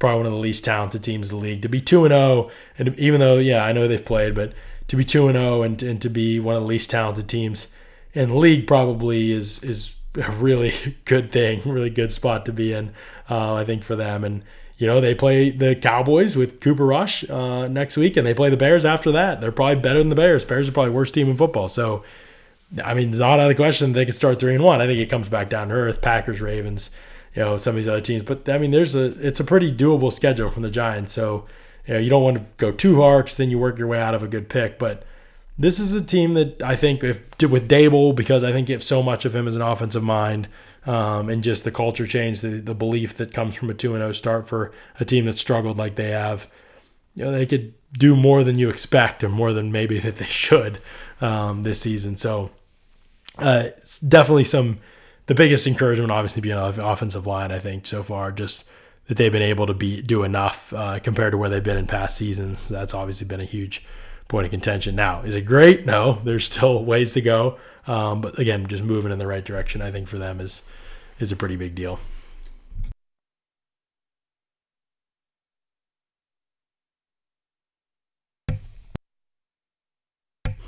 Rams 31, Falcons 27. Man, what a fun game, just because Matt Stafford and Cooper Kupp, watching them for about 3.5 quarters was just like jaw-dropping. I was just like, these guys are unbelievable. Like, I don't even know what they do necessarily. Like, Kupp comes off the ball and he just sees, like, they're in his own coverage. And so he just, like, finds the closest space and turns around and stops and they just throw him the ball. I don't think he just runs around. I think he just options everything. Like, that's what he does. Like, I just watch him. There's no rhyme or reason to, like, what he does. He's just like, I'm just going to sit in this space, throw me the ball. I'm just sit in this space, throw me the ball. And that's how they use him. And I think he's got one of the fastest catch to run transitions that I've ever seen. Like, just as soon as he catches the ball, he's taking off. It's like, okay, well, the guys have no shot time to get a beat on him and hit him. I mean, he had one play, he caught the ball, and literally the guy coming up behind him, and he literally spins before he even sees the guy. It's Michael Walker, I believe, the linebacker for the Falcons. He gets some spins inside before he even sees the guy, and he gets away from him. He's already off and running past him. It's just like, it's so hard to stop. It feels like he catches the ball like right off the snap, and then he gets 10 yards every time. And it's like, what the heck do you even do? Having said that, it would have been really nice for the Falcons to cover him at all. I mean, I think, how many catches did he have? I have to look how many catches he had, but he had, I think, half of his catches, nobody was even close to him. He had 11 catches for 108 yards. I bet 5, 6 of his catches, nobody was within 5, 6, 7 yards of him. Just completely blown cover. Nobody even close to him. This is Cooper Kupp. Like, this guy got almost 2,000 yards last year. Like, what are you doing?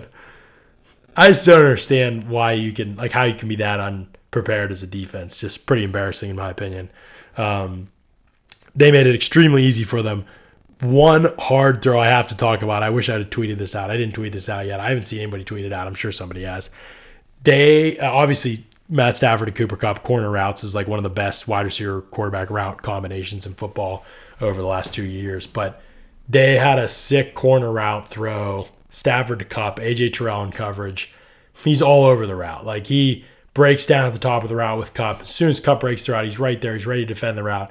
And Stafford just puts it like right over the sideline, right on Kupp's fingertips.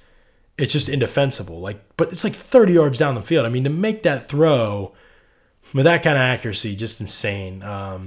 Definitely a game that eased any concerns I have about Stafford physically. Like, there's no doubt. Dude ripped like 4 or 5 just insane throws in this game. And then he also had 2 more turnovers. And I'm trying to remember I know the one interception was to right to Michael Walker. Oh, the other one was in the end zone. Higbee down the right sideline. Underthrew it, threw it too far inside. He's covered all the way. This is Higbee. You're not like, this isn't like Rob Gronkowski, as much as I like Higbee. You're not like, it just was a bad decision. It was a bad throw. And then he goes right to Michael Walker, run back. I think the Falcons scored on that drive on a short field. Just like, my gosh, man, like, what are you doing? Like, you're so good. Like, Matt Stafford is so freaking good. But you can't throw 5 picks through 2 weeks. Like, and especially the way he's throwing these picks. These are just not good plays from a guy who's supposed to be the veteran anchor of the team. And so I know he's done this some in the past, but it's not like this all the time with him. And to start the season this way is concerning. He's got to clean that up. But the high points were sick in this game. I mean, he made some unbelievable throws, and accuracy wasn't a major issue, in my opinion, like it was the week before. So arrow pointing up for the offense, but the turnovers got to stop. I mean, 3 turnovers again. Kupp obviously fumbling near the end there to give Atlanta the chance at this crazy comeback. And obviously, the Jalen Ramsey made a couple big plays in this game. Had the pick at the end of the game. Had dropped a pick 6 earlier in the game that probably would have really sent this thing out of control. Had it going the other way, easy, jumped the route, just straight up dropped a pick 6. The Rams defense is a... Before I get there, a couple more notes on their offense, actually. I'm going to talk about the Rams defense in a second. Joe Noteboom, he's a mess. He's an absolute mess. If you look like a mess against the Falcons, you're a mess. Like, they have no pass rushers, and you're getting killed. And it's no disrespect. I mean, D'Angelo Malone, Andrew Bikiti, some of these guys for the Falcons, we just got to see. But right now, they haven't shown much. You're rookies. And, I mean, Joe Noteboom can't anchor against anybody. He's just getting knocked off balance, knocked back into the quarterback. He's been so bad through 2 weeks, I don't know how they survive a season with him at left tackle. So it's going to be, I don't think Whitworth comes back, but if they can't get something like that to happen, I don't know what they do at that spot yet. Like, you could get away with subpar play, but I don't think Noteboom is survivable against better teams. Falcons are one of the worst pass rush teams they'll face all season, and he was struggling. The rest of the O-line wasn't really tested, and the turnovers were still there. So I don't know if they're all free of concerns because the O-line was the big question mark, and then the turnovers that kind of come from that for Stafford. And both those things were kind of still shaky, even though that wasn't a big test for them in those ways in this game. So that still gives me concerns about the offense. The defense is so interesting to me. I mean, They have maybe the best defensive player of all time in Aaron Donald. That's still at the peak of his powers. Jalen Ramsey's one of the best corners in the league. I don't think he's as good as people think he is. I think he could be as good as people think he is, but he doesn't. I mean, you saw it week one. What else do I need to say? When he wants to be, though, one of the elite, another elite players, defenders in the league. And then it's really like a bunch of guys. Like, who is the third best player on the Rams defense? Is it still Bobby Wagner? Like, he's solid, but, like, nobody really wanted him this offseason. Like, you know, he's not what he used to be, for sure. I mean, he's a solid player. But they really, it's a bunch of decent players. I think Troy Hills just went on IR, and, nobody else is even close to an all-pro, like, Pro Bowl level talent. I mean, maybe Wagner gets there just off reputation. Who knows with the Pro Bowl? But, like, nobody on this defense that plays at that level or has the ability to even play at that level. A bunch of solid guys. Terrell Lewis, solid all-around player, like Leonard Floyd. Some of these guys, like, you know, they're fine players, like good players, you know, Greg Gaines. And but there's not really Jordan Fuller, but there's not really a difference maker the rest of the group. And I just don't know how far two players can get you defensively. I mean, Donald is so good, and Ramsey's really good when he wants to be. And I wonder how far that can get you year after year after year, because you go back a couple years and Staley's last year there running the defense, they had like really good players. So like John Johnson's a really good player. Like he was a difference maker. And Darius Williams was ton of picks that year, really good player.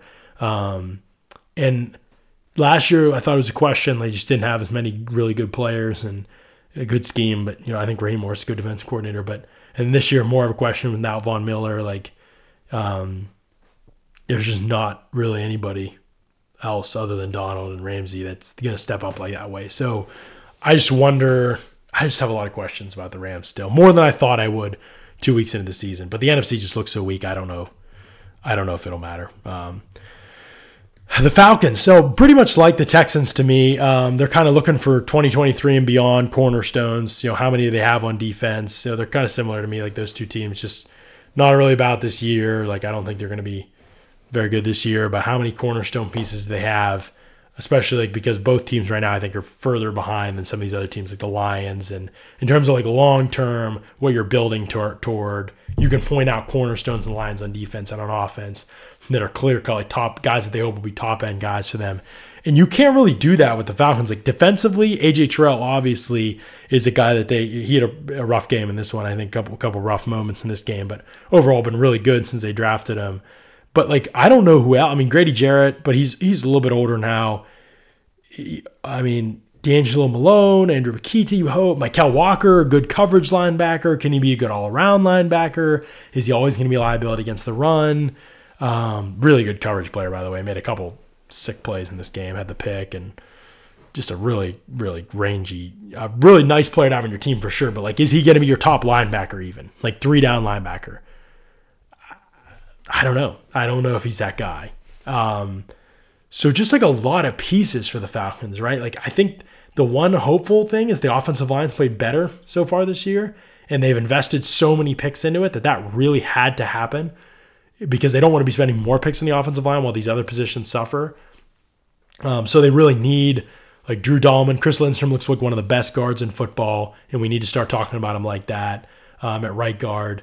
Drew Dahlman and some of these other guys, they need to like step up and be the dudes that they drafted them to be along that offensive line. And it's been better, I think, through 2 weeks. I think it's been better than I would have expected to be, because that was, to me, I thought they were pretty bad in that way last year. So, yeah, to see, some of these guys playing better football, I think obviously, you're getting good football from Jake Matthews, but I think, there's still questions too. Like Caleb McGarry, I don't think is the right answer at right tackle still.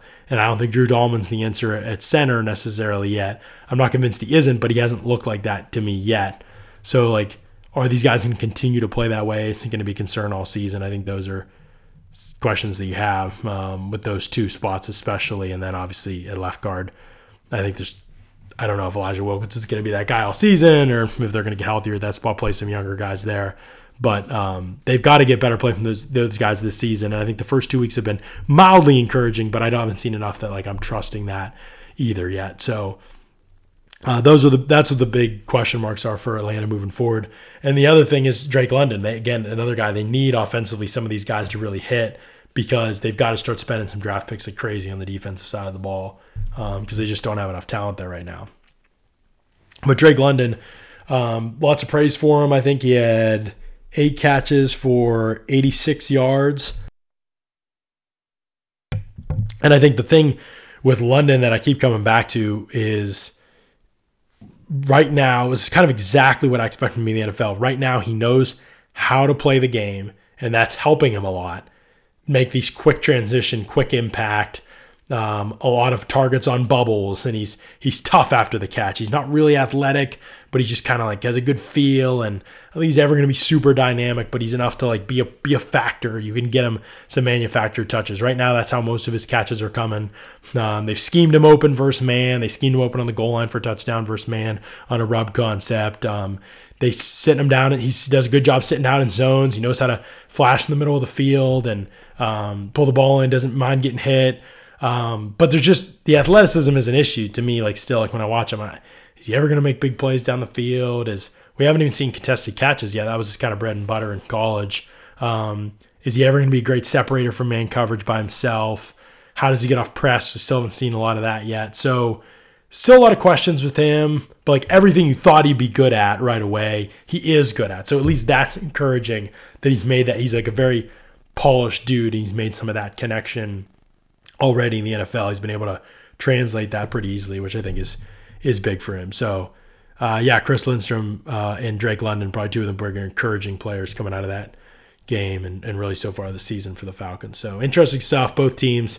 I'm talking mostly about player evaluation and kind of outlook moving forward rather than the specific game. But yeah, Falcons did a lot of pluckiness to kind of stay in it and almost come back in that one. At this point, you know how the games went, so I'm more talking about evaluation stuff rather than recapping you through some of these games.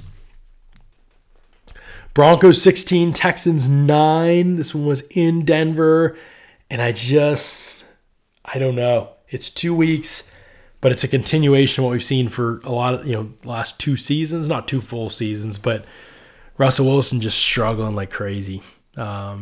Missing reads, failing to use the middle of the field, holding the ball too long. I think protection's been well.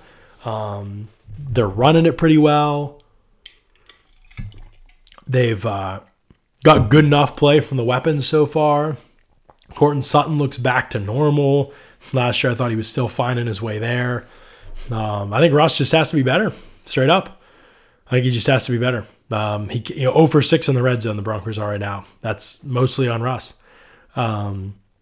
They'll get better in that way, but they struggle to move the football at times. And I wonder what Russ has left in terms of teams feeling like they've figured him out a little bit, and he really just can't evolve. Like right now, it feels like kind of like Russell Westbrook in the NBA. Not the same personality and everything, but like been so good in the past, despite this obvious limitation, right?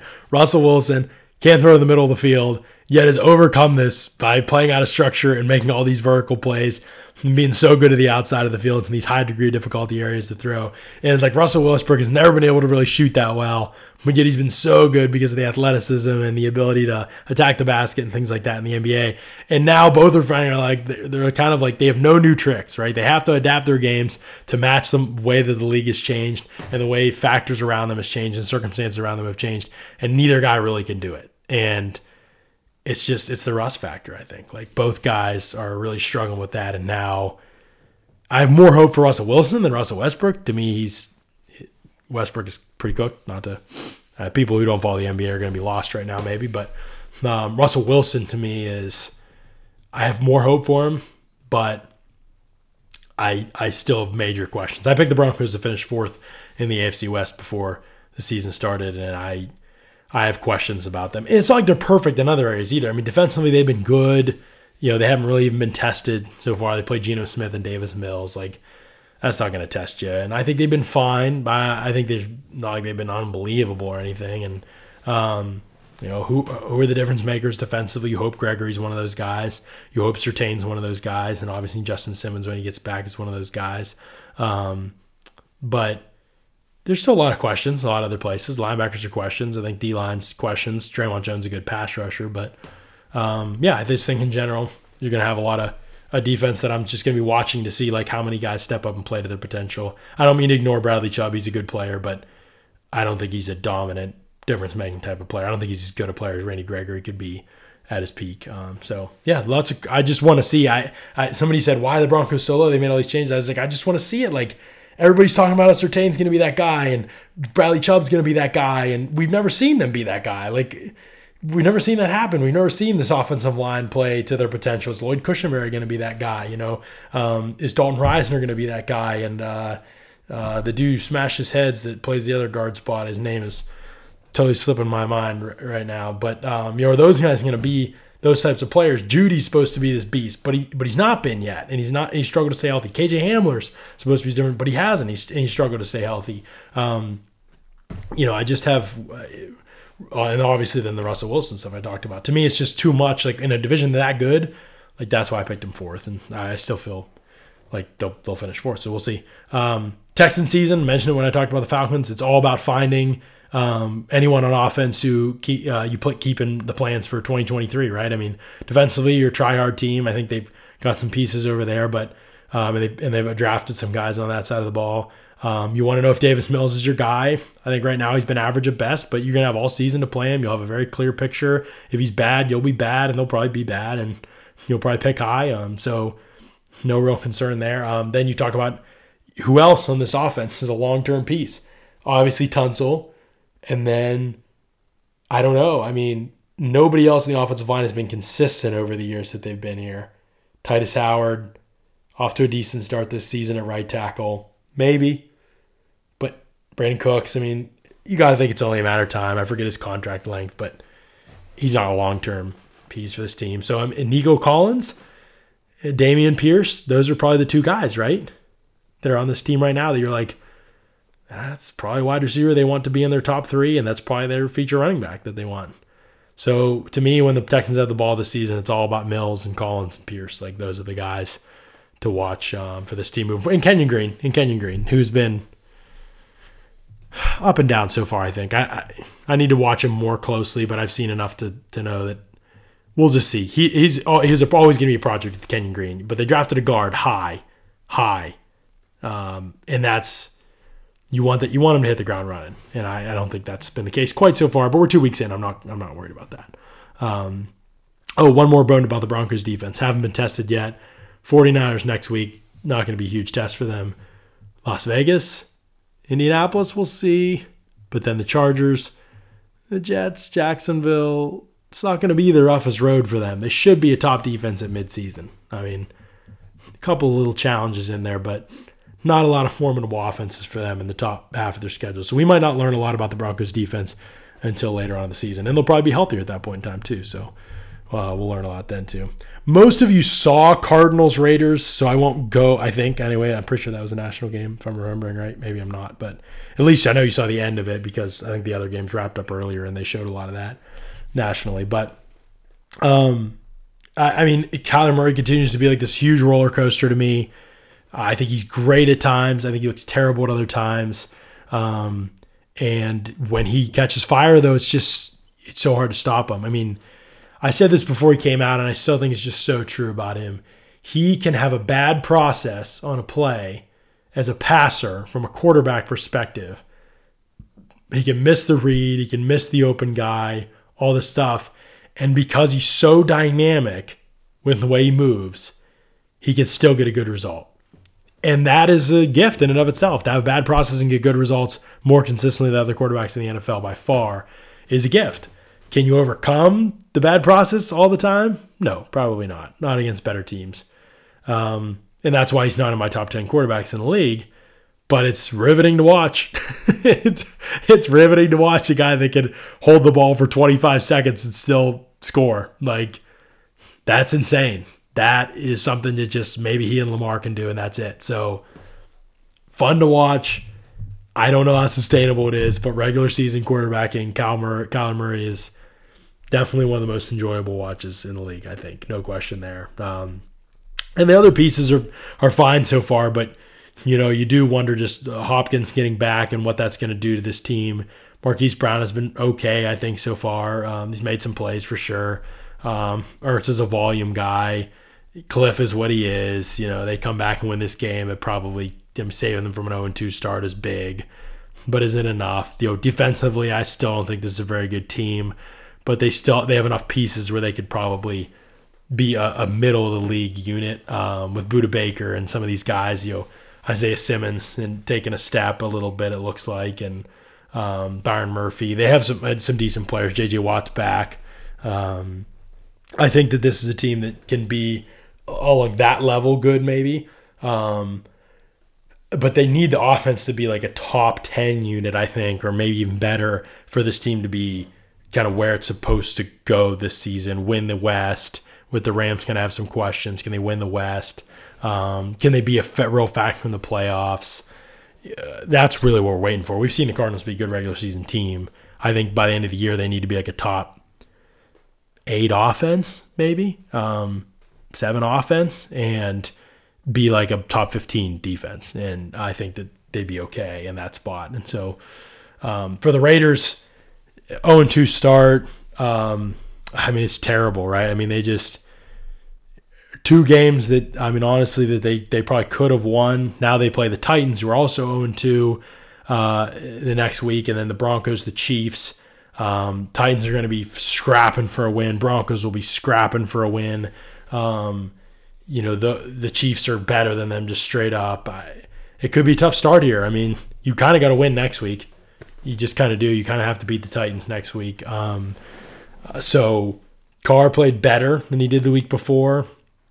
I think Devontae Adams, they look like they were off to a fast start last week, and then they struggled to get him the ball this week. I think they got to continue to be creative with how they move him around and get him the ball because 7 targets, 2 catches, 12 yards, not enough. I think they continue to prioritize him. Give him some of these manufactured touches that you're giving Hunter Renfrow. And not that Renfrow isn't good. I know he had 2 fumbles there at the end, and that was very disappointing, obviously. But I think you got to give Devontae Adams some of those manufactured touches and get him in some of those motions and get him the ball those ways too. You know he can make the plays down the field, but Carr has been inconsistent in that way with receivers in the past. So can you find other ways to get Adams the football as well? I think is going to be the real challenge for Las Vegas moving forward. They're a solid football team, but there's too many issues with them on the offensive line.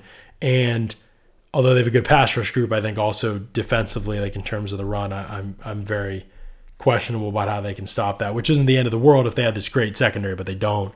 I just can't see them. I mean, they're going to be, again, I can't see them really in the playoff picture right now. 0-2 start, obviously. There's not a lot of teams that start that way.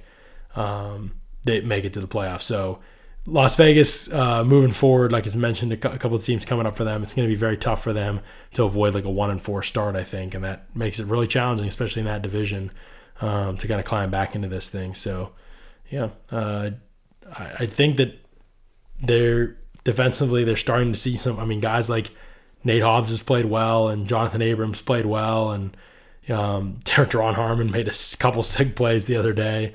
Chandler Jones certainly looks the part. Max Crosby, obviously, have 2 good edge rushers. They could win you a game or 2 with the difference that they make. But there's enough questions here that I still have some pause about how that's going to play out for them. Cowboys 20, Bengals 17. Bengals could be 2-0, so don't panic yet. They've lost both these games and very close game situations.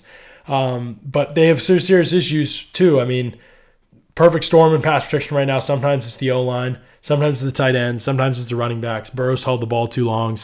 The concepts are too long developing at times. More easy, quick game is probably needed. There's just a lot of everything. It's not one thing, in my opinion. It certainly doesn't help that La'el Collins has been pretty bad, especially this past week. He was bad. He was okay against Watt, I guess, at times. They gave him a ton of help, and that in and of itself limits your offense a little bit. But he's given up 1 sack, 5 pressures, and Jonah Williams has been terrible. 3 sacks, 10 pressures. Highsmith wrecked him. He was wrecked in this game as well by Dallas. I mean, obviously, Micah Parsons is tough, but and some of these other guys are tough, but not a good showing for either of them so far. Those are your 2 tackles, and you know, you've invested a lot in those guys, first-round pick in Williams and big contract for Collins.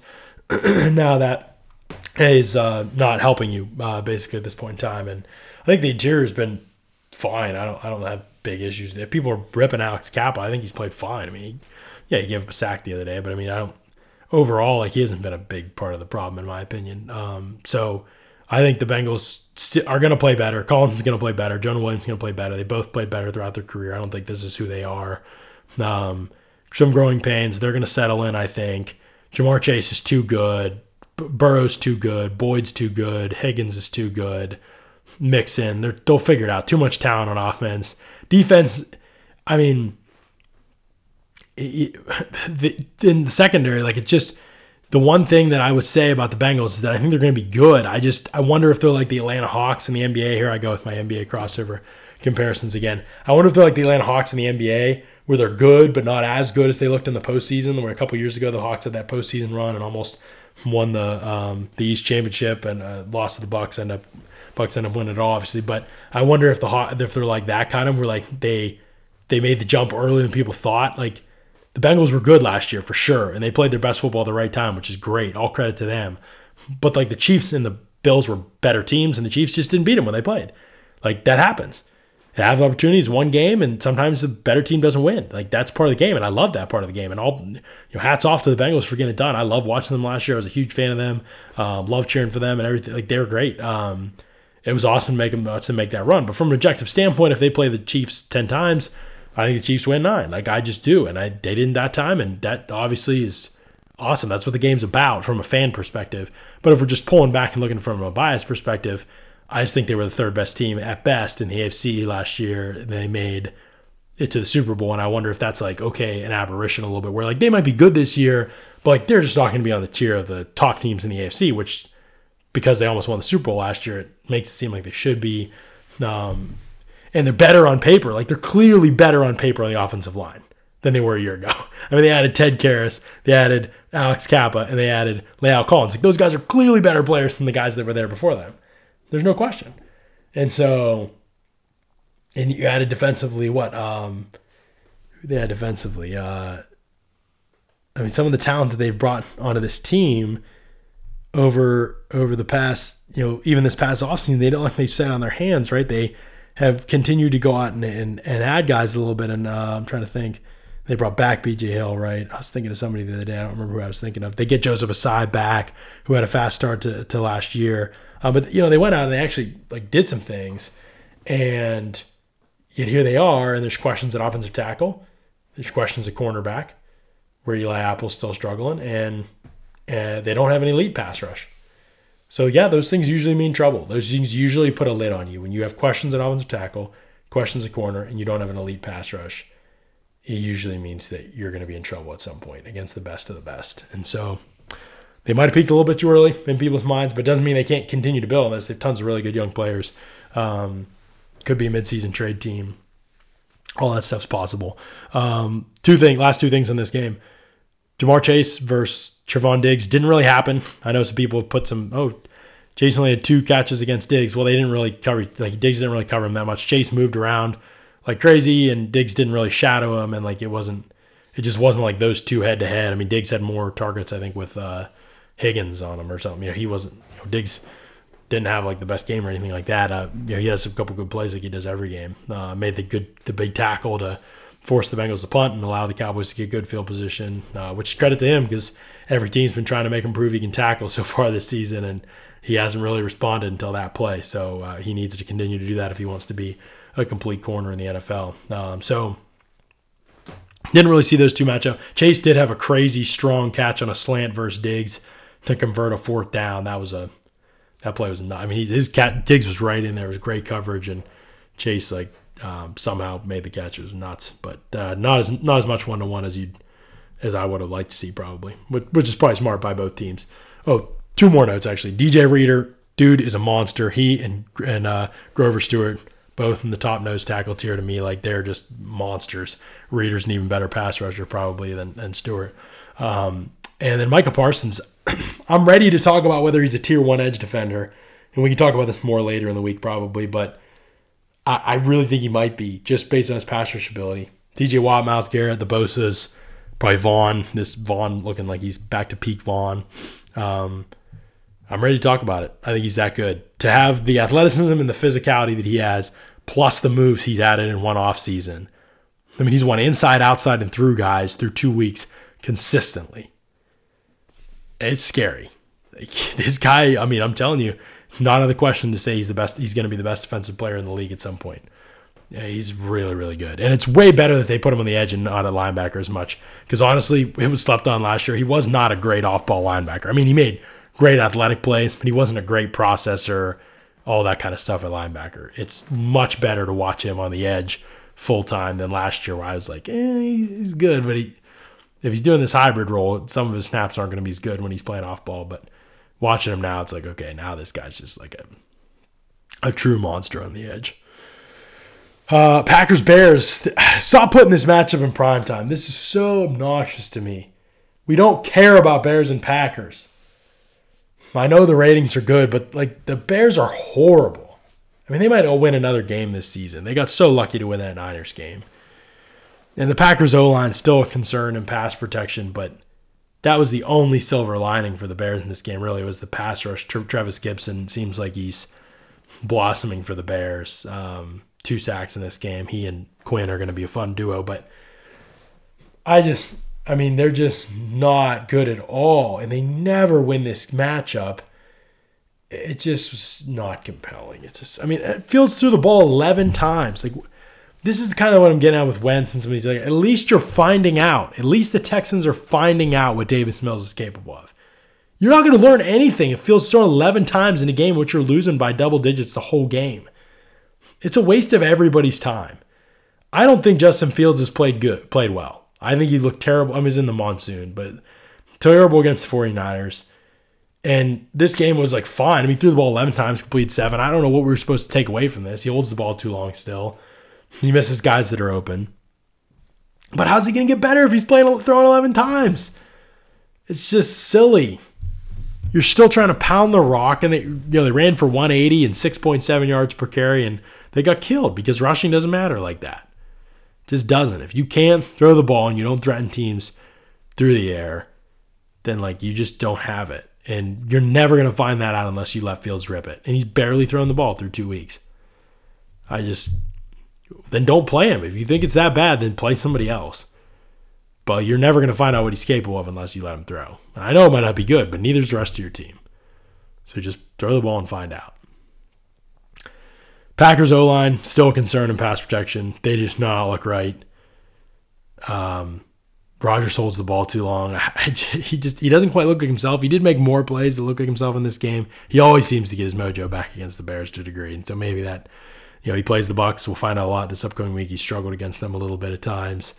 I know the receivers are a concern right now, but I'm so curious what happens with the Packers this year. Like, I don't think the North is very good, but the Lions will be better, and the Vikings will be pesky, and I know they beat them the week before. And so how good are the – like, I still think the Packers are going to have a really good regular season. How good are they come playoff time, and how could they possibly be better? I can't see any way that they could be better. Like, they're just not better in any way than they were last couple of years. Like, I mean, Rodgers basically has to be even better, and he was the MVP last year. So, better in the playoffs is fair, though. I mean, he could play better in the playoffs. I just don't see a path for them to be better than they've been in years past. So maybe the rest of the NFC is that bad by the point the time it comes, and that's the path for them.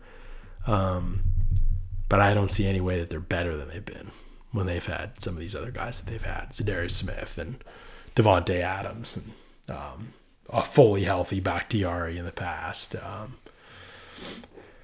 So we'll see. But they ran the ball like crazy, and Aaron Jones, I love his pacing as a runner. He just rarely gets ahead of himself. He sets up blocks well. He anticipates defenders coming at him.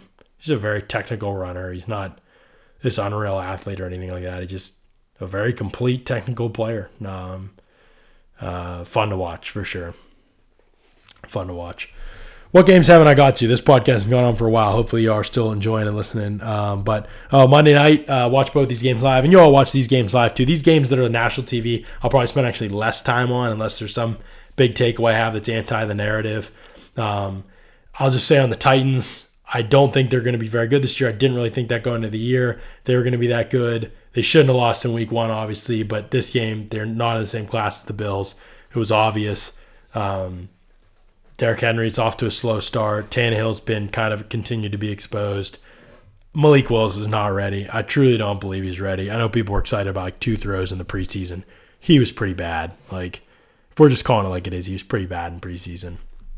And so what's this team have to hang their hat on moving forward? You know, they have to beef up the passing attack. I think it has to get better. It has to be Tannehill if you want to compete. Once you're out of it, sure, if you want to play Wells, that's fine. He's not going to get you the promised land this year or anything like that. I mean, the South is terrible, but I don't think that's in the cards for the Titans. And the defense has to be way better. That's the unit that is no excuse. I mean, you have Byard and Hooker, and some of these guys are paying big contracts too, and Simmons is there. Farley was a first-round pick. Like, when are you going to get what you got? I mean, McCreary's a high pick. When are you going to get what you drafted out of these guys? Like, your secondary's out there getting shredded, and you're not getting what you drafted for from these guys. Bud Dupree's hurt again. You paid him a lot of money. Harold Landry's hurt, now he's out. And so, like, they have not looked anywhere close. Like, Denico Autry's another guy. You know, like, this was supposed to be a group that was like dominant pass rush for the front four, move guys around and be flexible. And right, it just doesn't look like that's in the cards for them right now. And then their secondary's playing like crap. So, just a long way to go for the Titans. Thought last year they just way over their head to be a one seed in the AFC with as many issues they had, lost in the first round of the playoffs. I just thought maybe we'd seen them peak, and it seems that way so far. And again, 0-2, we know what that means. It's very hard to get in the playoffs. Raiders next, I mentioned that earlier. Then Colts, then Commanders, then Colts, Texans. So, I mean, very possible to right the ship before Chiefs, Broncos, Packers, Bengals, Eagles. That's 5 days in a row, for real. They still have the Chargers in there, and the Cowboys, and Dak will be back. You just can't win. You can't lose next week to the Raiders, probably. Like, or you're done. It's hard to see them making it if they lose that game. So we'll see. Bills, best team in football, man. Not even close. Not even remotely close. Nobody else is in. Like, the Bills are in the first tier. Nobody's in the second tier. Chiefs are in the third tier. Nobody's like then everybody else in the fourth tier probably. But not even close so far. I can't see anybody in the NFC giving the Bills. It's week two. It's week two. Through 2 weeks. Can't envision it. Eagles, Vikings. Jalen Hurts continues to ascend and evolve. I'm not going to declare anything through 2 weeks into the season. I just am stunned by a guy that was as bad as he was in college and then just kept getting better throughout college and kept getting better, made it to the NFL and kept getting better and kept getting better. I mean, eventually you just start to believe, like, there might not be a ceiling on this guy. Because physically we knew that he had all the tools, but he was just so bad. Accuracy, decision-making, pocket awareness, pocket movement. It was all so bad in college at times. And now to see how far he's come is just this really fun story, and he's one of the best people in the league. And I really root for him. I hope that he can continue this ascent because he just looked so good the other night. And running the ball and throwing the ball, and he can throw. He's testing the middle of the field more, and that's huge. Dynamic with the ball in his hands. I just think he's a really exciting player, and the league needs. Frankly, the league just needs it. They need more of these types of quarterbacks, types of these players, and so he's got the receivers. There's no question. Goddard, Devonta Smith, AJ Brown. Like, he's got the weapons. Miles Sanders, you know. Good enough in the backfield, I think. And the other key thing for him is I think he does have to have an offensive line that's good, and I think he has that. And I think if that weren't there, we may not have seen the type of growth we've seen from him. And let that be a reminder to all of you who evaluate Justin Fields and Trey Lance and some of these guys. Like, they have not had that offensive line. Obviously, Lance has barely played, and nor has somebody like Fields had a lot of other things. And so they have not had the chance to work through growing pains without getting the snot kicked out of them. And that is just huge. The fact that Hurts has consistently had that because Philly's had such a good offensive line and such good backups and depth on the offensive line, and guys have gotten hurt. And it's just that they've allowed him to grow. And the Bills, same thing. You all good what they did with Josh Allen. They prioritized the line. They flooded it with people every year, depth. So when guys get hurt, they just keep Allen upright, keep him upright, protect him well enough, let him grow, let him develop, don't let him get beat the heck before it's time for him to blossom, and that's allowed Hurts to grow, and it's allowed Allen to grow, and most great quarterbacks in the league that are raw coming into the NFL have needed to grow that way, and if they don't have those things, it usually goes pretty poorly. So encouraging stuff for them. Minnesota, I'm never going to get excited about Minnesota when Kirk Cousins is there. You can beat the Packers 23-7. That's sweet. But I'm just not going to get excited about you. I'm sorry.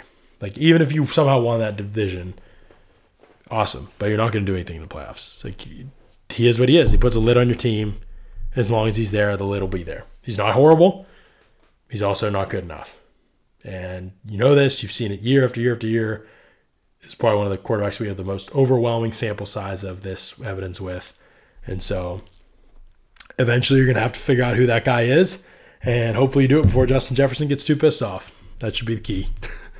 In other words, in other news, though, Danielle Hunter, I think, on his way back, still trying to get back into form. I was kind of reminded of him in this game. I was just like, man, this guy was on like an unreal pace. He's probably one of the youngest players to come in the league. Just an unreal sack pace. Could really challenge Bruce Smith type of numbers.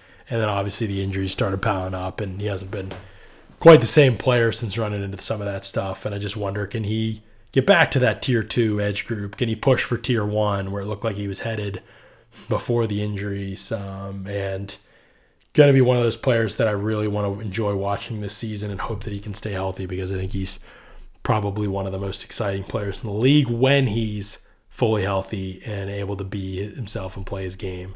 And it's just been easy to forget about him in recent years. So that, and the other takeaway, which you saw if you saw this game, Darius Slay, my gosh. I know he's not the most consistent corner in the league year to year, week to week, but when he is on and when he feels like he's got the game like mapped out in his head how it's going to go, he's a very cerebral player. Darius Slay is so good, man. Ball skills plus coverage ability and playing multiple schemes the way that he has.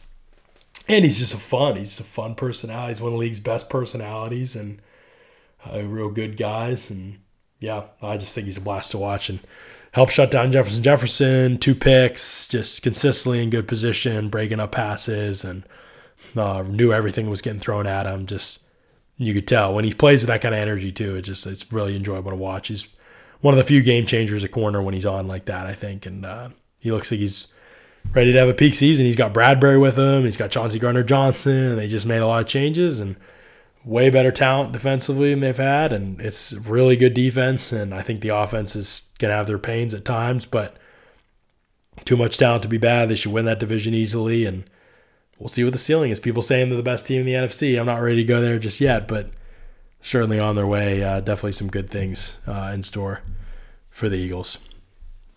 All right, this was a long pod, probably longer than some of the pods will be moving forward, but a free one. I want every fan base to get a taste of what this is kind of be like moving forward. The Audibles and Analytics podcast, football plus the numbers. Again, I'll come back later in the week, probably do a state of where things are at in one of the conferences, and then switch conferences the next week. Yeah, we'll keep moving forward and keep plugging away on this thing. Appreciate everybody who's subscribed and supporting the show and everything you're doing to help promote it and let other people know about it.